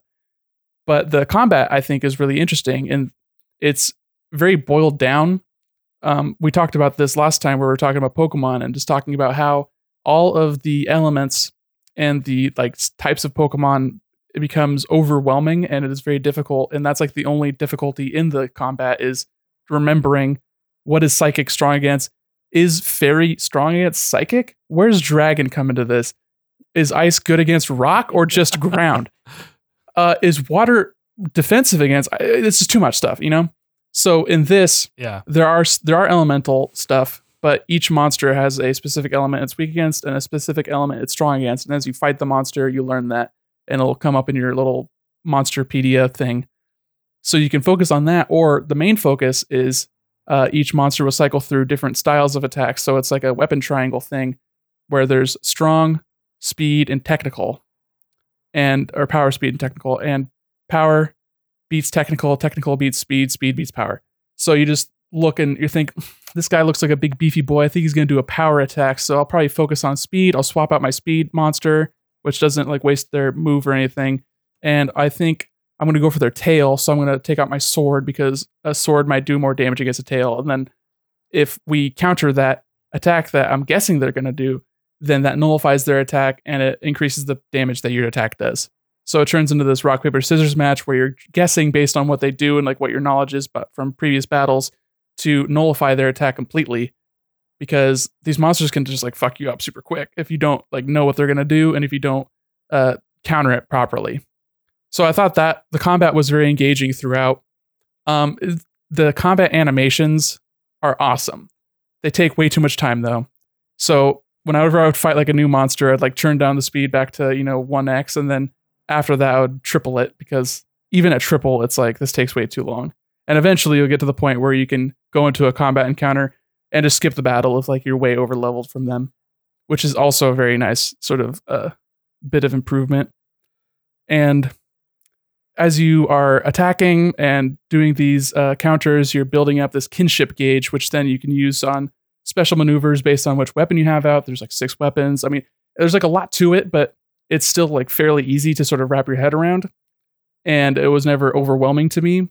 And it was uh, interesting that as I uh, played, you know, you kind of get these uh, strategies going where say you have a hammer out and your hammer only builds um, has its own little separate gauge that only builds when you're doing counterattacks so you have to know like what you're countering and then as you build that gauge you can like unleash a super powerful attack with just your hammer. Or you can focus your kinship gauge on filling up all the way and then you can ride the monster and do this like cool like mega attack. It's sort of like an overdrive from final fantasy. So you always feel like you're moving the goalpost forward like you're always like accomplishing small goals throughout a larger battle. And I thought that worked really, really well, especially in like the the harder boss encounters where there's like multiple phases and everything's like the stakes keep rising, but you still feel like you're accomplishing small things, even though you can't really see the the boss's HP until you face the monster before. So you don't know how much progress you're actually making. You're just seeing the numbers pop out, and you're like, okay, that was a good move, but I don't know how much I'm actually how close I am to beating this thing, which is very Monster Hunter. And overall, I just I like the combat. It was a little bit slow sometimes, but and then if you come to this for like story, I mean, it's a very much like a children's kind of story. It's got like big character, you know, friendship beating the the bad guys kind of vibes. And the voice acting is very like children's anime, so you kind of have to like go into that expectation as well. But if you're looking for something that kind of scratches the itch of a Pokemon without being Pokemon at all, then I think this can scratch that itch. But you just have to go in like knowing that what you're getting yourself into, I guess. I think I spent about 40 hours beating this game. I haven't done any post game stuff. There's Oh wow. totally way more stuff I could do. I could try to face all the unique monsters. There's like unique, stronger versions of enemies that will one shot you every time. So you have to do like perfect counters basically all the time, which is really cool. And it's like Yeah. that that adds tension and stakes to a fight that wouldn't normally exist. But I had a good time. I would I would put this I in like an eight range personally. it's funny you say that, like, because I am looking for an experience like that. Like the Pokemon, the really easy, the low stakes, the just sort of a a, a, adventurous romp with some, you know, feel good, like enough systems to engage me, but not enough to overwhelm me. You know, and you know, I was actually going to ask about the story um, because I look at Monster Hunter, whatever the one that came out on PS5, uh, World. PS4. It just felt like systems upon systems upon systems. It was overwhelming. It was it was too much, you know. And and and I I don't I'm not looking for that uh, in my day to day gaming. You know, uh, I, I just I don't have the patience or the time. My mental health is too poor for a game like that. Okay, it just brings me down, boys. but but something a little bit lighter, enough to keep me engaged. So I'm curious to try it. Is there like a demo for this game? Yeah, there is a demo. Okay. I, there's a demo on Switch. I don't know if they ever released one for Steam. I would recommend um, for you. I feel like you would find it unplayable on Switch Oh, really? because of how up and down the, the the frame rate is, and it is unlocked, which is nice when you're in like a small area and the the game is like running you know top speed and it's hitting like 60 frames per second, but it is never never running at 60 FPS. It is always like wavering rapidly between like 25 to 35 oh, oh, and it's the frame pacing that really like makes it rough and it's like tough and I, I got past it i got through it i was okay with it i made my peace with it but i know for you personally you you would not you would not want that experience you'd get super frustrated you would you would rage quit immediately what a what a detriment. So many really fun games have been ruined by, you know, technical issues like that. That's frustrating, man.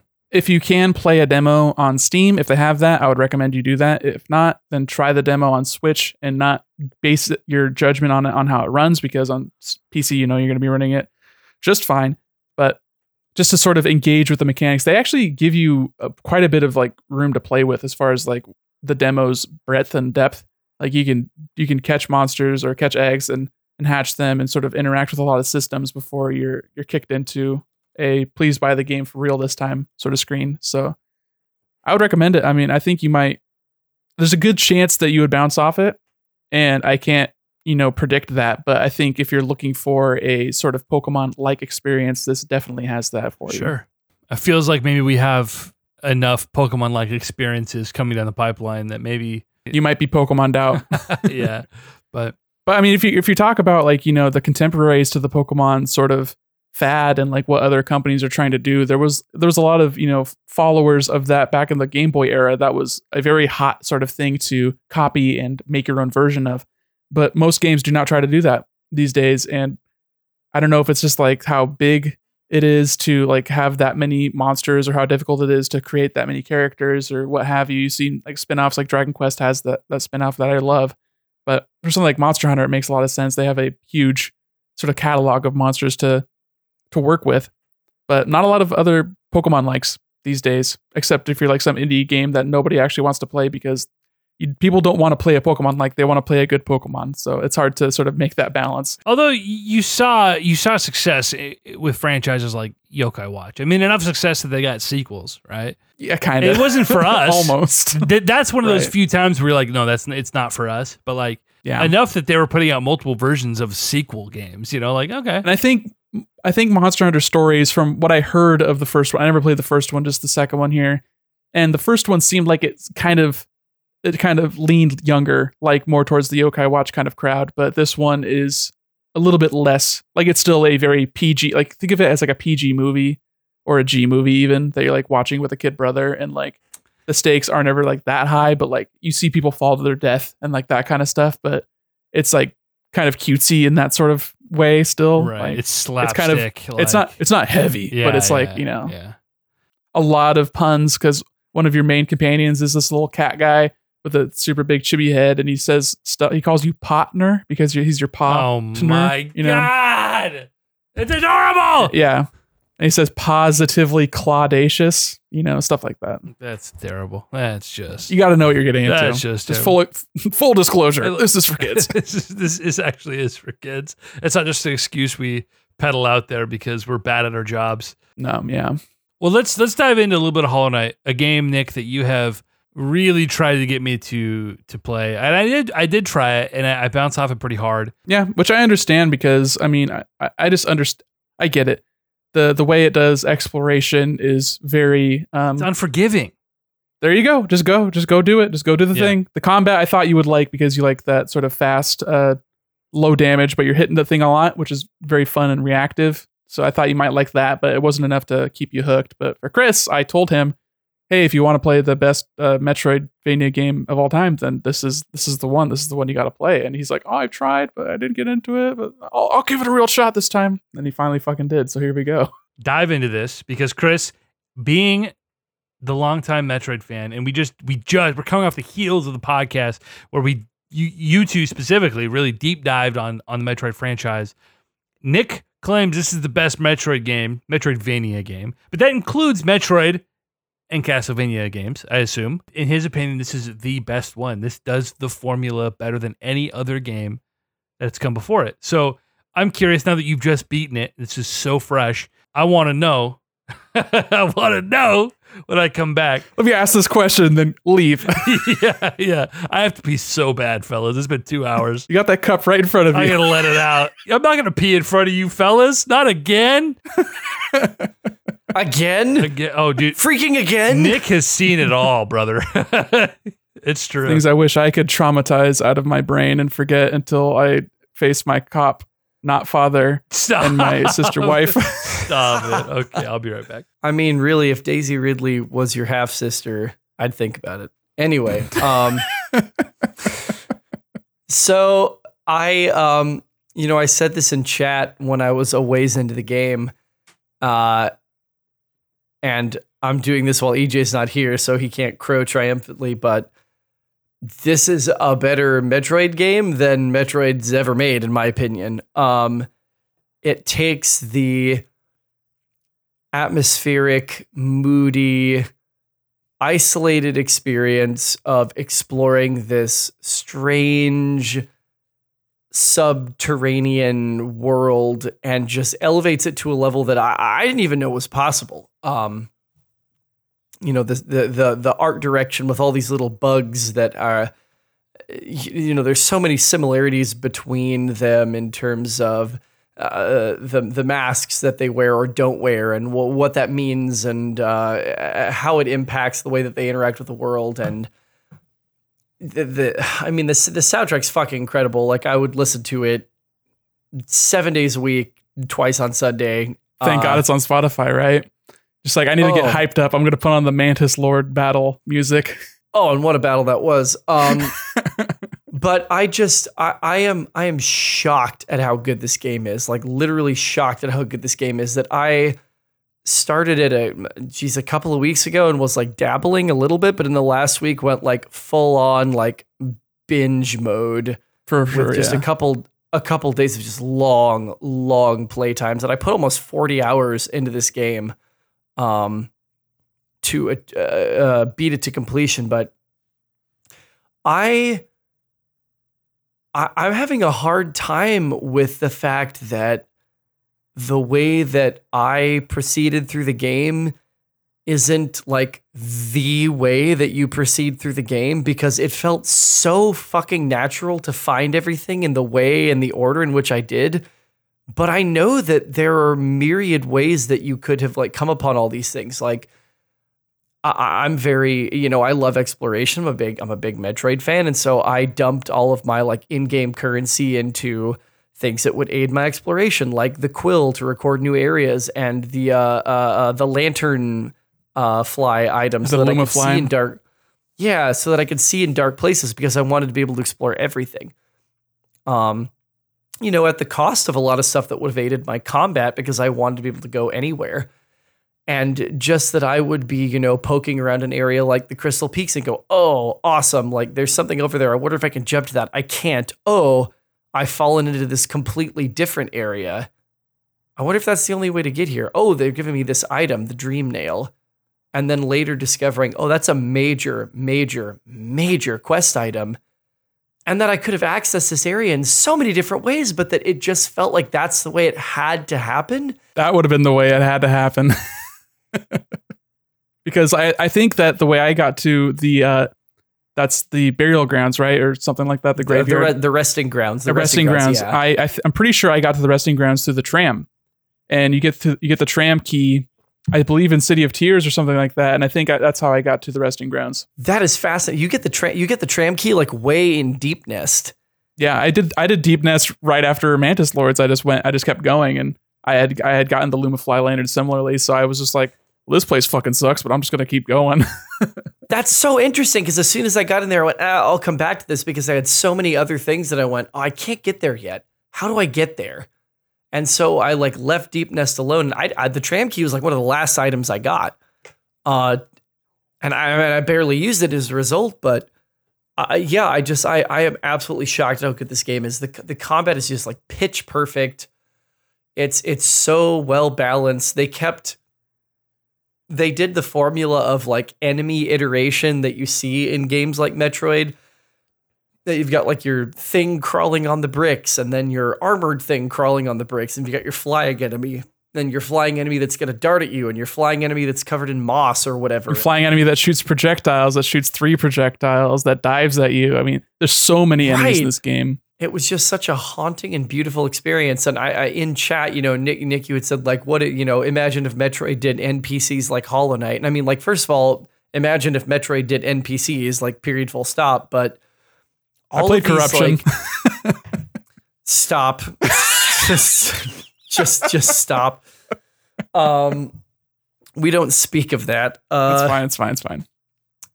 Uh, all of these characters that you'd meet in just uh, little sometimes they just be little one-off one-off encounters and you just hear this interesting little nugget about like why they're down there or or what they're doing and and then sometimes they'd you know they'd come back and you get to see them have these little arcs like uh oh what's the guy that's got the shell on his head Oh, and Quirrel you or yeah, Quill or Quirrel. Yeah, he's awesome. and then and then you run into him when you were in uh, the teacher's uh, the teacher's archives and he said you know she's been speaking to me and this is important you know you need to do what you're doing and then running into him again again almost at the end of my entire playthrough at the blue lake where he's like i Oh, just man. i just want to i just want to rest for a minute and i'm like holy shit like this is making me really emotional and or uh, uh, cloth. You know, the big the big woman who is just like I- I'm. I know I'm big, but I'm having such a hard time being strong. And then seeing them come into their own, and then they're assisting you in this boss fight, and you beat this boss fight, and then they get run through and I literally gasped. Like I spoilers for Hollow Knight or whatever, but like I literally gasped out loud and was just out, just stunned at the fact that it, it it could just be over like that. But that's the kind of world that it is. It's just brutal, and yeah, the lore really drew me in and made me interested. And I was like, who is this? Who is this little shadow that I'm playing? Like, what are you? Like, what is your purpose? And then finally, you know, finally coming to discover that you're just one of many that were created to basically serve this kingdom by bearing the burden of holding this infection in your body and keeping it at bay. But knowing when I finished with one of the bad endings that it was just gonna it was just gonna continue over and over and over again of of you taking that place and then someone's gonna have to come take your place eventually.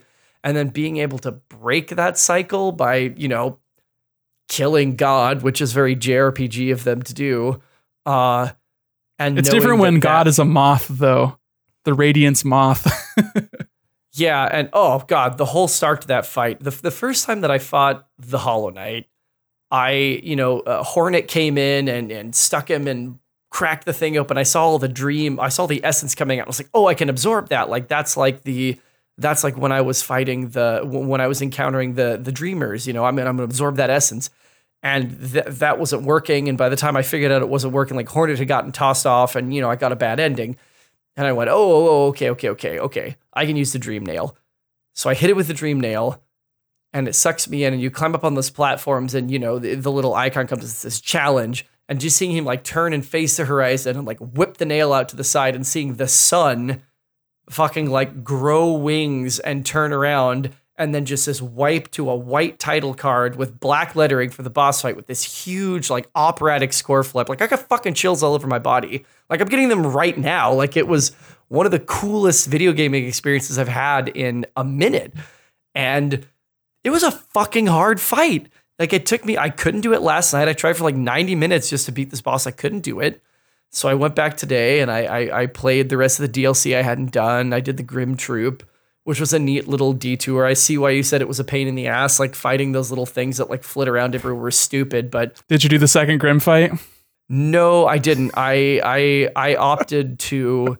I, well, I was compelled by what uh, the accordion player like his, his whole. He's like, I just want this kingdom to sleep in peace, and I was like, God, that's literally my objective in this whole game is like let this kingdom be at peace. Like, how could I not be compelled by that? And I guess I, I just happened to go to the one. There were four spots I could have gone to, like Harvest Flame, right? Right. And I just happened to go to that one first. And just knowing that like people could have played that game and never known that that was there. Like he also has he has he has other endings as well. Like you're talking about the the cloth subquest is that's missable.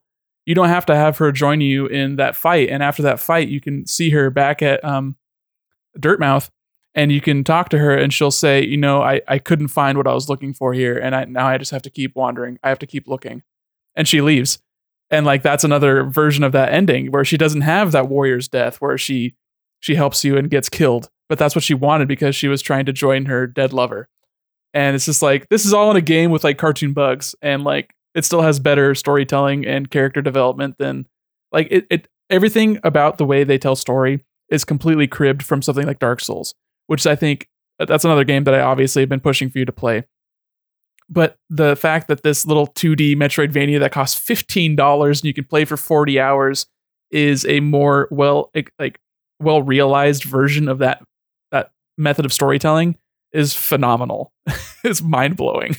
Yeah, I just I'm shocked to hear you say that that would have could have had a different outcome. Like again, it just it just felt like it everything feels like it has to happen that way, but I know that there are so many different like paths and ways that you could choose to traverse this world and in different orders that it just feels like there can't be another way. Like that that has to be the way that that happened and you know, now that I've like finished out everything in the way that I did, you know, would I have left Zote to die in Deepnest? Probably. He's a douche, but at the same time, like it was so worth it to save him and then find him in the Coliseum and just whip his fucking ass in front of all those people just was so fucking satisfying.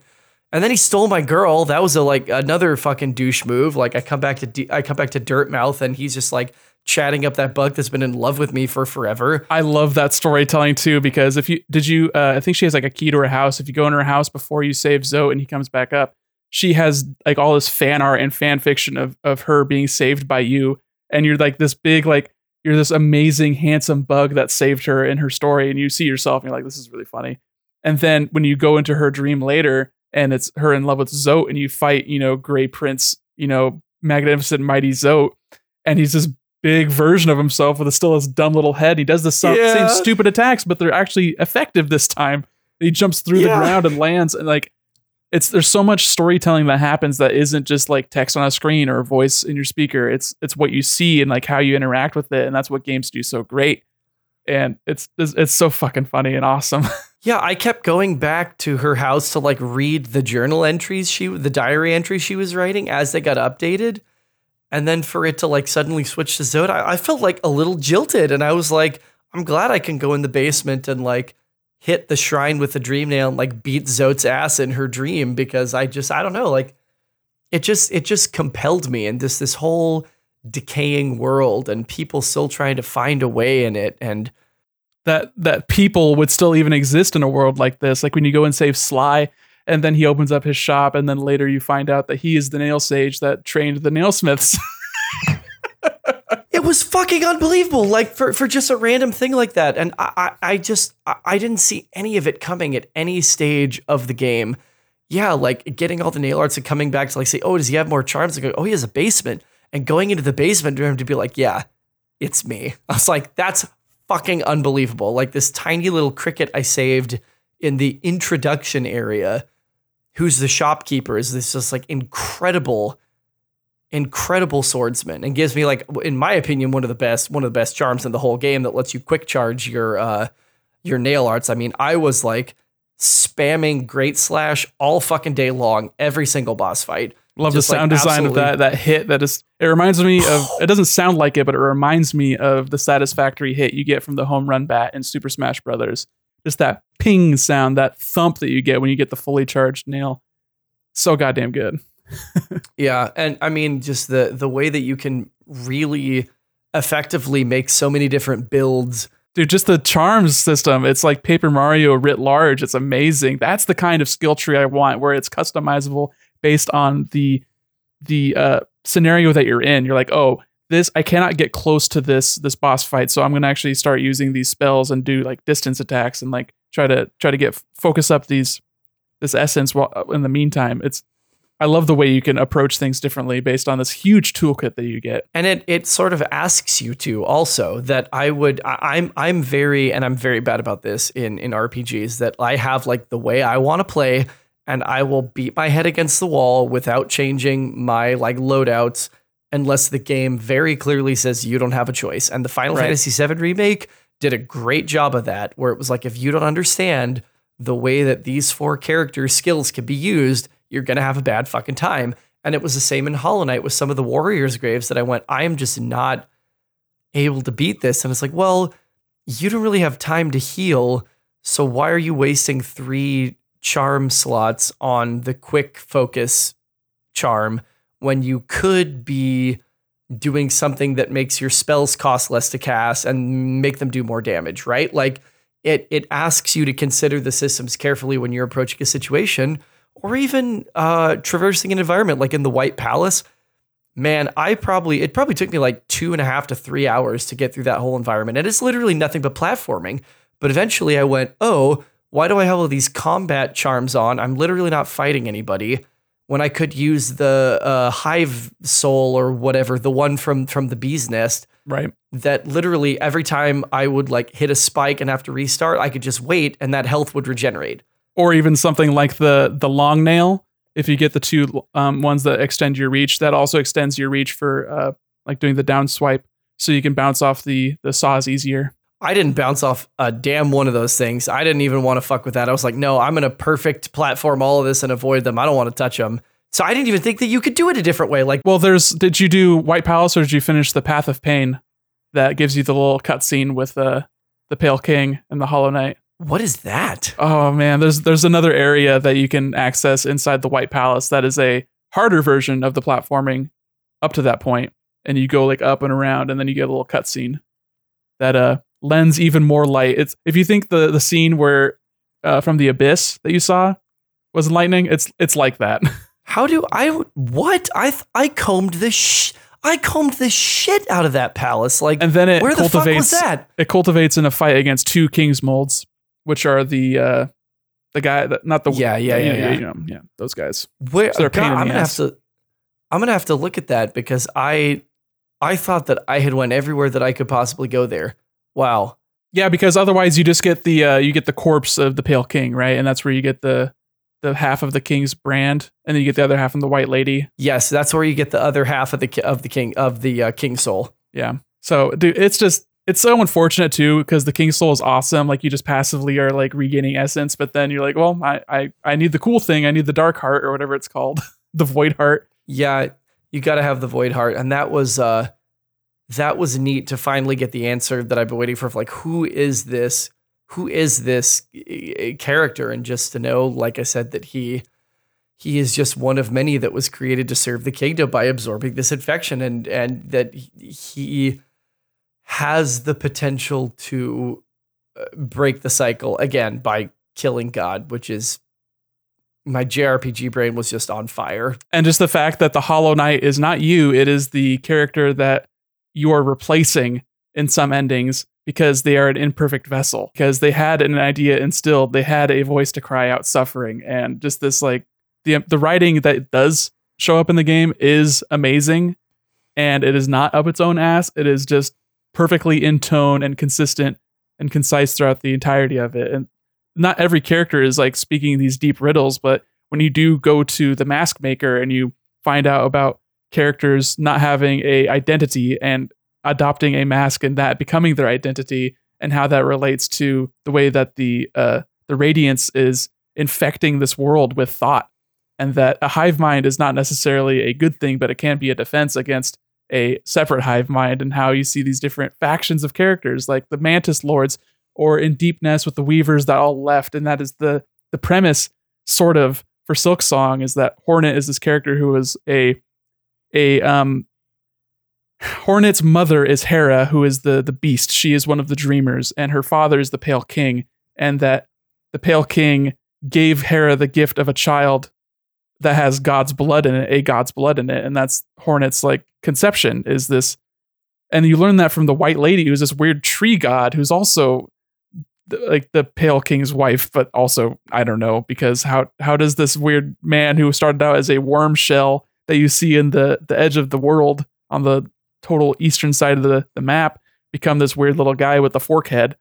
You know it's just there's just so much that happens and that you can like focus in on and it's just a broad world that happened and you're just discovering or not discovering maybe you just watch a youtube video about it but fuck dude it's so it's so fucking sick And talk about like talk about David Lynch in terms of like dreams and dreaming and who is the dreamer and what does it mean to dream that I mean it is literally killing this place that I, I, I, once I got the dream nail and I realized pretty quickly like oh I can like I can read people's thoughts with this. That's interesting. And then I'd start I'd see a, like a corpse and I would hit it and I would get a thought and I would go oh that's not a corpse at all. They're asleep because if it was a true corpse, I wouldn't be able to, I wouldn't be able to read their thoughts. And so just to know that this this whole premise of it's going to preserve how you know the, the dreamers protecting the kingdom by keeping us all asleep, which is going to keep the infection at bay. I mean, it's just it it's cancerous. It's it's killing this place, and it's it's I don't know. and the only reason why the the the uh, the infection is attempting to infect these dreamers is the fact that they are conscious and that their consciousness is only given to them by the Pale King. And before he came, that everyone was just mindless animals. They were just bugs like the enemies that you fight that are just wandering around, and that they've that they've like when you're in the um the crossroads at the beginning of the game and you're fighting these mindless sort of they're husks. They're called husks. They're basically zombies. They're these bugs that maybe they used to be civilized. They used to have thought. They used to have self-referential belief and consciousness. But now they are just animals and they're walking and they'll they'll charge at you and they'll attack you. But they're not yet infected. They're not they're not taken over by the radiance yet because later when you go to the infected crossroads after you've defeated enough dreamers, then they suddenly have like the yellow goop coming out of them. They got a, they got that dream goop, and then when they die, they explode, and that that changes like the way that you uh, interact with the world in that area, and it's like a visual change to to show how much you've progressed the story, but it also reflects in a gameplay way, and like there's a lore version, there's like a lore reason for it too. It's I love that shit. Yeah, I mean, I it, I want to go like watch lore videos because you're even just in this in this uh, recording saying a bunch of stuff that I went, oh man, like yeah, I didn't, I wouldn't have thought of that. That's really interesting. And and stuff was illuminated through DLC. Like there's a whole lore that was added when they added the Grimm Troupe or when they added Godhome or even like so there's an ability they can get with the Dream Nail where you can make a little teleporter thing, and that was added as DLC. Where I mean, I don't remember what version I played because I played it a little bit when it came out on PC, and then I played it for realsies when it came out on Switch because I knew it was coming to Switch, so that's where I wanted to play it. And I think by the time it came to Switch, it already had the Grimm Troupe, but then God Home was coming out in like a few months. So I never like na- like naturally played God Home, but there's so many cool boss fights that I would love to experience. Like the fact that you can fight Sly in the God Home expansion is like I would love to do that. I would love to fight the um, Nail Sages when there's like two of them and you have to fight both of them at the same time. Like that's that's really cool too. Or even uh, fighting uh, the what I can't remember the real version of the Dung Defender is called, but like his uh, all white version or pure vessel where you fight the Hollow Knight and he's like he's not infected the version of the Hollow Knight that is the true Hollow Knight is the pure vessel is just so fucking cool. Can you fight? Can you fight him outside of the pantheon? Well, because there's a pantheon where you fight everyone back to back to back, and I think once you progress to the point where you have beaten him, then you can fight him one on one, just like do a one, on just a, a one off fight. And I think the same thing is true with Absolute Radiance. And but I'm not I'm not quite sure because I've not progressed that far in it. I've only done like a couple fights and like unlocked a uh like you get like a charm or something. I can't remember. That's fascinating. Yeah, I yeah. Looking at the what I love too is that each, you know, as you would expect from games with multiple endings, that like each better ending like swings up a little bit more. That in in the bad endings, you know, you take the place of the Hollow Knight and you're imprisoned and the infection is staved off again, but you know that the cycle's just going to continue. Um, and then uh, defeating Radiance you see like the void which was the the original denizens of this realm are these void creatures that were sort of like trampled over by the the whole by the Hallownest and the pale king and the radiance uh they they rise up and they say no like fuck you. Like we were here. We've always been here. And you are able to like break out of your mask and achieve your true like void form and you destroy the radiance. And the, you see that the infection is gone. Like the vines just wither and disappear and hallow hallownest and and the kingdom as it was can be restored again. But you know you're sacrificing the process and then watching videos of like the true two ending which i am never going to get because looking at that boss fight against absolute radiance there's just no fucking way that's ever going to happen um that all those things happen and we get this great shot of hornet standing outside of the black egg temple and you see the Hollow Knight starting to come out of the egg, um, which suggests that not only is the cycle broken, but that one of the vessels now gets to just live on its own terms. Um, I didn't do any of this stuff with like Mr. Mushroom, but like I guess that also is a little teaser that like it zooms way out at him, like going way away from Dirtmouth and it says to be continued and like he he's got the whole story of everything and so like I, I don't know what that's about because I didn't I didn't ever equip the fungal shroom charm or whatever the fuck it's right called. right right yeah me either Um, I think I talked to him a couple times but I only found like two of his uh his spots and you have to find I don't know how many there are like a good like 10 or so.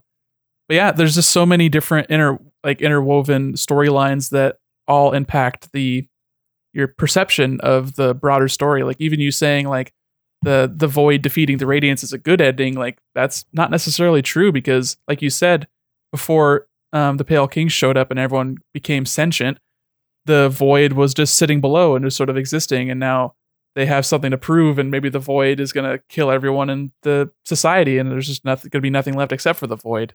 And it becomes uh there's no like true morality in these these higher beings that they refer to. And that you also as a player are referred to as a higher being because you have your own uh, self-evident consciousness. And this what that sort of means from like a meta narrative as well as is a sort of a fun sort of take on it and it, it just really does make me so excited for their next game because from what they've shown mechanically and playing as hornet it seems like so rad and how fast you move and like your uh, your jumps and like her ability to use the silk as opposed to the the little ghost or shadow or just the player knight and his ability to use essence is just a completely different thing. And i i completely 100% full faith in whatever they do next Yeah, I'm thrilled. I I, I know that. Well, I, had seen the like splash art of Silksong, and so then when I saw Hornet, I was like, "Oh, that's a protagonist." So I like clocked that that that was probably going to be significant. And yeah, I mean, it's it it's it's the sibling of the vessel that is that is born of the void and the Pale King, and so what's Hornet? What's Hornet going to do with this new autonomy coming out of presumably whatever they consider to be the canonical like good ending? Um, is it a new land entirely? I mean, like you said, she's pursuing the uh, the Weavers. you should watch some videos because there there was cutscenes shown during a trailer, and then there's been gameplay shown at like a PAX or an ETH. There was a, there was some gameplay at a PAX like Australia because they're an Australian team, and also from E E3 2019, I believe. Uh, Nintendo Treehouse had some gameplay as well, so you can see like some off off TV like videotaping the TV footage, and then some direct feed from Treehouse to give you a little bit of an idea of like what they're showing gameplay wise and what the the trailer shows and like what the implications are. And all these deep dive lore videos shout out to Mossbag which is like he's got like an hour and a half video and like breaking down all the lore of hollow knight and like most of it was stuff i did not pick up on. I'm not i'm really like actually not good at picking up on lore stuff like while i'm experiencing it. Like i sort of get like the tone and like the vibe and like the sadness and like the feeling of it but not really the uh, oh this happened and then this happened and that's why this character knows this character and that kind of stuff so hearing it broken down, I, I I I see it and then I'm like, I didn't make that connection, but this is like giving more context to the feelings I was feeling when I when I experienced it myself. Yeah, totally. I I I got big strokes, but like the minutia, I I seriously doubt that I retained a lot of it. So yeah, I got I gotta go watch I gotta go watch one of those, and I'm sure I'll enjoy it a lot. Uh, just looking at how other people with more time have put into like sussing out all these things that are very like tangentially alluded to, and again, that's the kind of shit that I would spend like hours on forums and on Google doing uh, with uh, with things like Metroid Prime when the whole universe was new to me. Of like, oh, well, what does that mean? And what are these creatures? And this, that, and the other thing. Like, it just, I've I've been so like enwrapped in a game in just a long time. Yeah, it's really infected your brain, huh, Chris? Oh, listen. I was gonna say this. What you're describing sounds so much like a Metroid game. Well, So- it, it really is. yeah, that's This game wouldn't exist Something. without Super Metroid. I mean, talking about the split paths, and I would recommend if you want other like really great examples of Metroidvanias. I had a great time with uh, SteamWorld Dig 2. It does not have as much of the vibes and like the storytelling sort of chops to it, but it is very mechanically tight, and the sense of progression that you get and the pacing is really phenomenal. It is much more video gamey. Sort of think of how um, Mario Odyssey was just like here's the base elements. You get this like cool place to discover. And then here's like a room a challenge room and where you can get a thing. But if you do the challenge room even better you get a second thing and that is just like it gets your brain it gets the good juices coming out of your brain. Your endorphins are popping off and it's a great example of something like that. And then you've played uh, Guacamelee which is really great as well. And then um, the the ori games i only play the second one. I do want to go back and play the first one but that is like an opposite approach in a lot of ways to something like hollow knight where hollow knight is very much the exploration is super strong, but it's the sense of combat and like you really want to engage in that combat. And there's like an economy based on it. Where something like Metroid, you know, Super Metroid, you could go through and not kill anything except for bosses if you really wanted to. Like the enemies are there as a impedance and a way for you to regain health sometimes. But in something like Ori, the combat is also super uh, low on the totem pole of importance.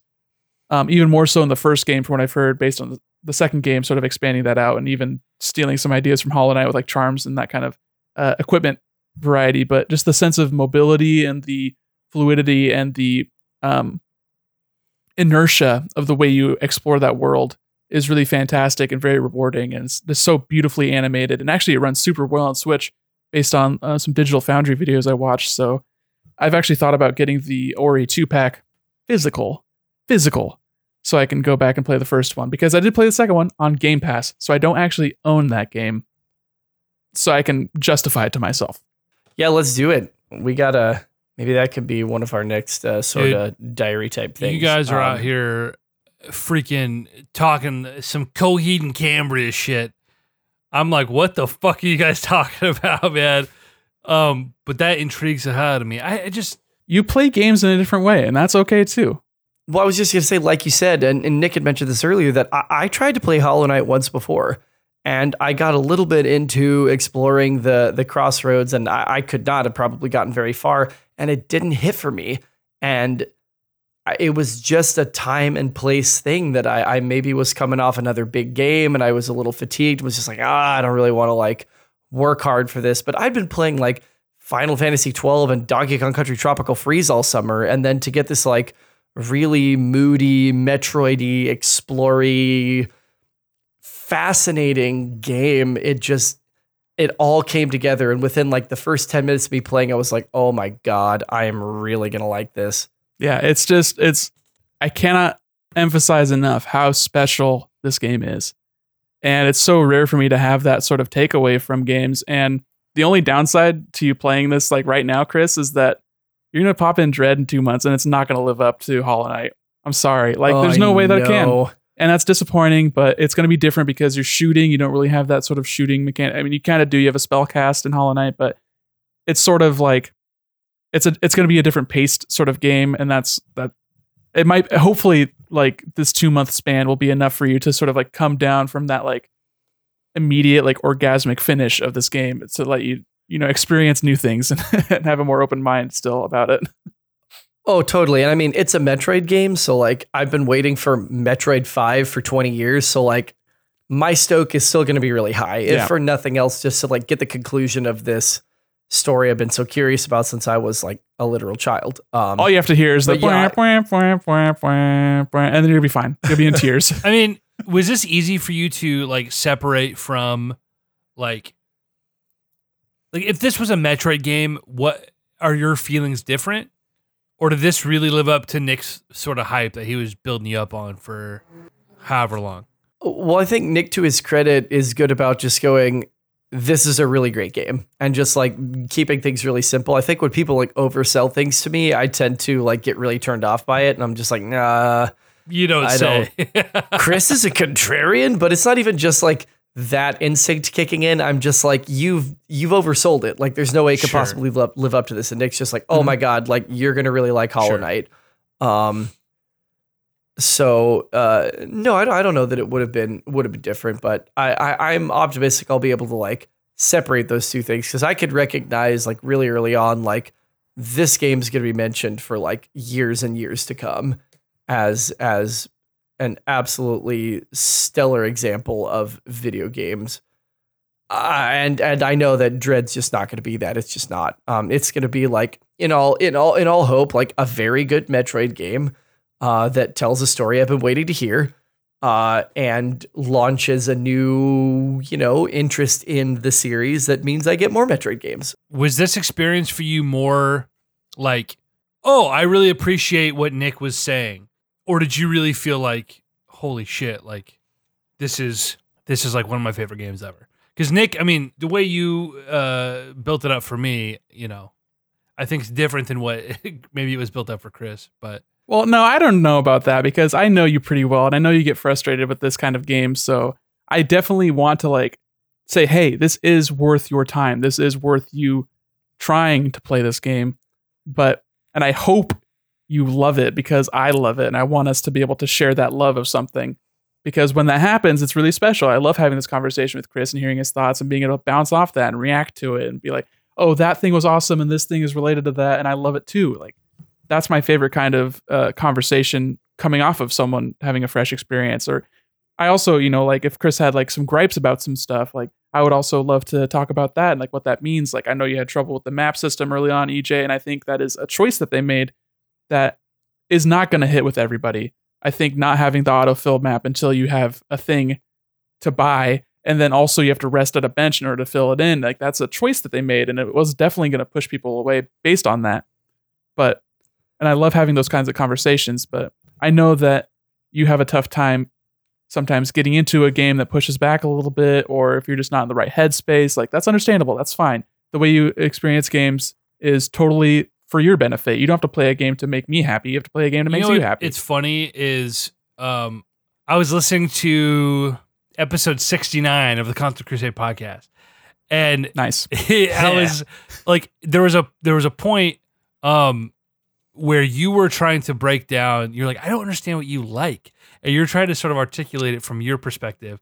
And I I found that very interesting because it made me think like, well, what do I like? And I, I think in broad strokes, it's easy to say, well, I like X, Y, and Z, but like, why do I like those things? And why doesn't that translate to other experiences? Um, it's, it's, I don't know. I, I really don't know. you're a capricious gamer. You know, any way the wind blows, it'll change the way you're experiencing something. If you played Dead Cells a week after you first played it, you might have hated Maybe. it. Nobody Maybe. knows. Isn't that funny how that ended up working out too? like, I was just thinking about that. I saw the DLC was on sale just the other day, and I'm like, dude, that game was so good.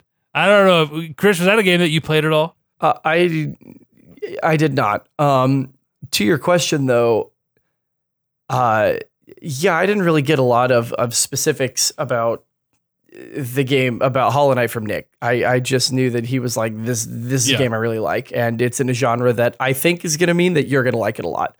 Um, which, like I said, is my favorite kind of recommendation because I think when people can put it so simply and then just leave it for me to figure out you know that that's more interesting for me. So no it was really me just discovering it and loving it on my own merits and being so interested in exploration as i am given that i do love metroid games like i sunk a ton of geo. Like i got the quill immediately that i said okay i see there's a whole bunch of stuff that i can that i can get to that i can't see and i'm gonna want to know where that path is gonna go and what branches are gonna come off of that and what i could discover further down those ways and so I just went, okay, that's that's the. Ch- I just accepted the game on its own merits and went, that's the challenge. I need to be really good about getting back to a bench, but then discovering when I finally did like take my first death of, oh, okay, I get my map updated. I can go back and I can get all of my money back, which is a big thing for me. I was like, oh my god, I seriously lost all of my geo like that.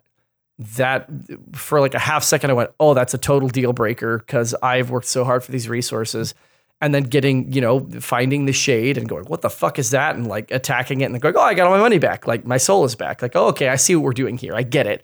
But they didn't have to like hold my hand and go, find your shade to recover your resources. They just like let me go figure it out. And I never did end up not getting my shade back. And it wasn't until late in the game when I got really lazy that I just started like giving rancid eggs to uh, Jiji and Dirtmouth to like summon the shade for me because I was like, fuck that. I'm not going back into Deepnest. Just give me my money, you know? Um, I don't know. I just, yeah, it just, it just hit for me in a big way. And it's my, it's my steez big time. And yeah, I'm just really glad that I finally listened to Nick and listened to Josh and Joey, who've been also telling me for years to go play this fucking game. Yeah, we, we wouldn't steer you wrong, bud. Just like I'm not steering you wrong with Dark Souls. You're going to get a lot of the same experience from from that game too, I think. And EJ oh, also Oh, I bet. bounced off that game the exact same reason, the exact same way, in that I think maybe you had a similar experience, EJ, with Hollow Knight, where you did die and you did lose your resource, and you seeing that number turn to zero is enough for you to just to be like, okay, no, thank you, not for me. And that has a, that's a similar experience to Dark Souls. I mean, they they cribbed that fully from that game. It's it's not even like. It's just like I don't like wasting my time, and I feel like if I don't know what I'm doing or if I can't figure it out within like a prescribed uh, period of time, I feel like it's just a waste of time. And Dark Souls was a game that like I feel like I really appreciate a lot of the mechanics and a lot of the systems.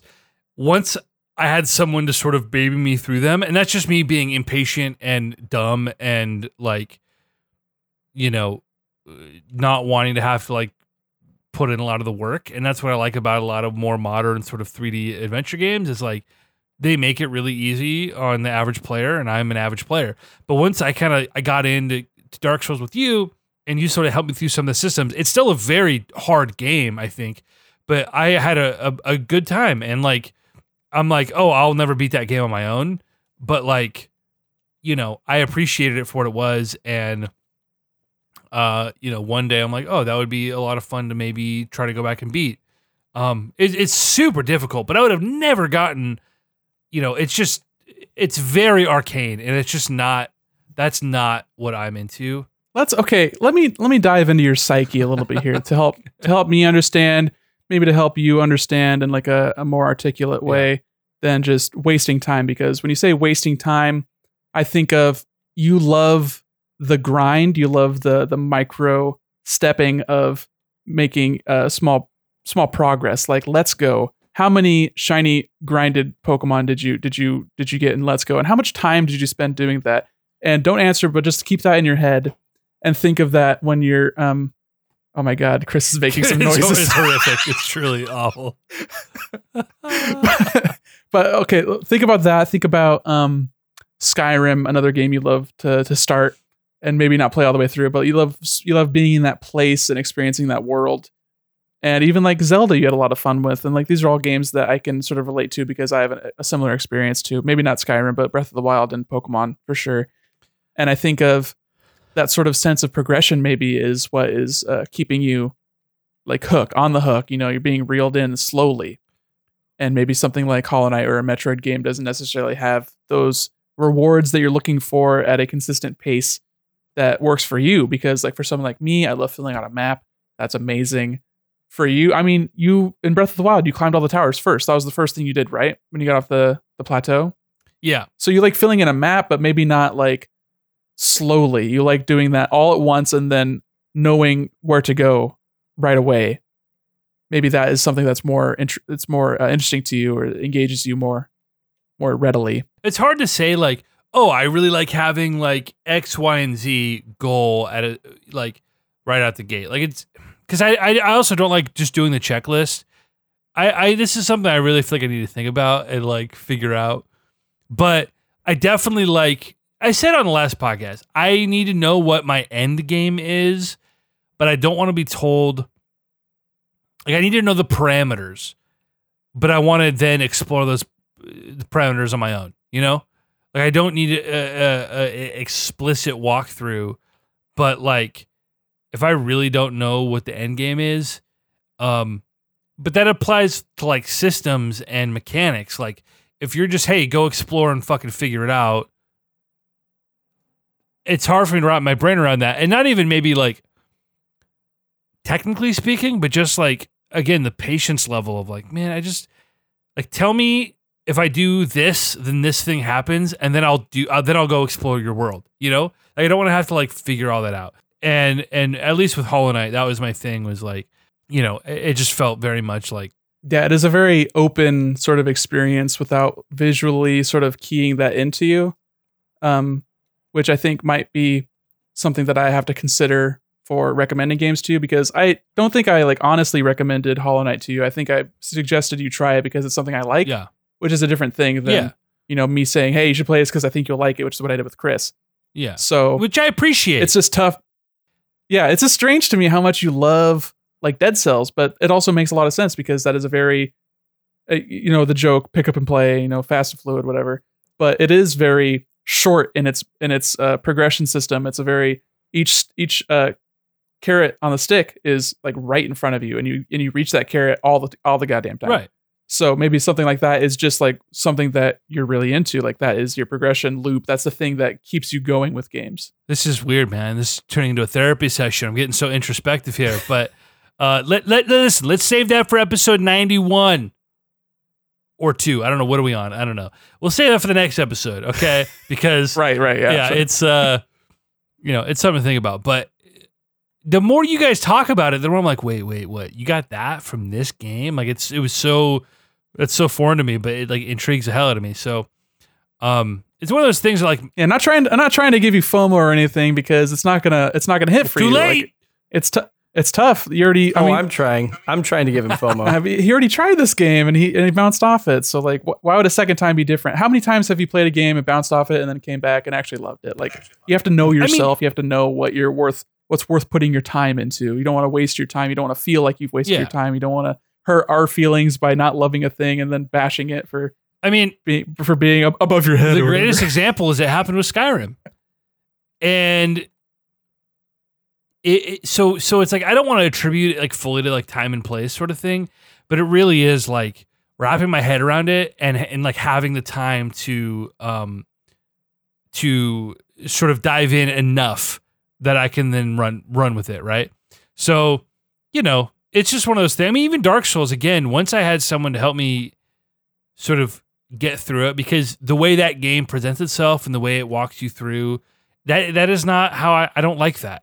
But once you kind of Yeah. got me over the hump and I was just really focusing on these little areas and these little uh, encounters, I had a lot more fun Right. and like the grind of like you know incrementally getting better and sort of understanding what the heck is happening like it became yeah, the moment to moment. you know it wasn't just a chore Yeah. so uh, but again i also like playing almost anything if i'm playing with with friends who are into it like Exactly. it's a lot easier so anyway um i like listening to you guys chat about it though. I- I- again the fomo like chris you're joking about it but like it gives me the fomo a little bit. I'm like how do i how do we co-op this sort of experience right? And and uh, maybe i can enjoy it a little bit more. Maybe you'll find something. Before we wrap up completely, I did want to really quick hit the mailbag, which you can reach at feedback at consolecrusade.com we got mail and write your feedback. We got mail. wow This comes in from Lindsay and it is titled Bulbasaur. okay shout out Now, Lindsay says, I was offended when Chris said that Bulbasaur is no one's favorite starter Pokemon. Squirtle and Charmander hold a dear place in my heart, but Bulba is best boy for me. yeah Then again, He was also probably offended when Nick told him I called him a simp for buying the OLED Switch. So we can count us as even. In all realness, though, I'm looking forward to seeing you and Tiffany in October. That's from Lindsay. Hell yeah. Shout out to freaking Lindsay. Remember, if you want us to read your message on the air and uh, us to react to it, you can email us feedback at consolescrusade.com. Wow. Look, I just want to say I was not offended because the shoe fits. Lindsay, you hit the nail on the head. I'm going to hold my position on Bulbasaur that if anybody takes the starter that gives you super effective moves against the first two gyms, that's weak sauce. Give me a challenge. Oh my gosh, Chris. You fucking dork. Uh, Double down four over here. Console Crusade freaking podcast. Yo!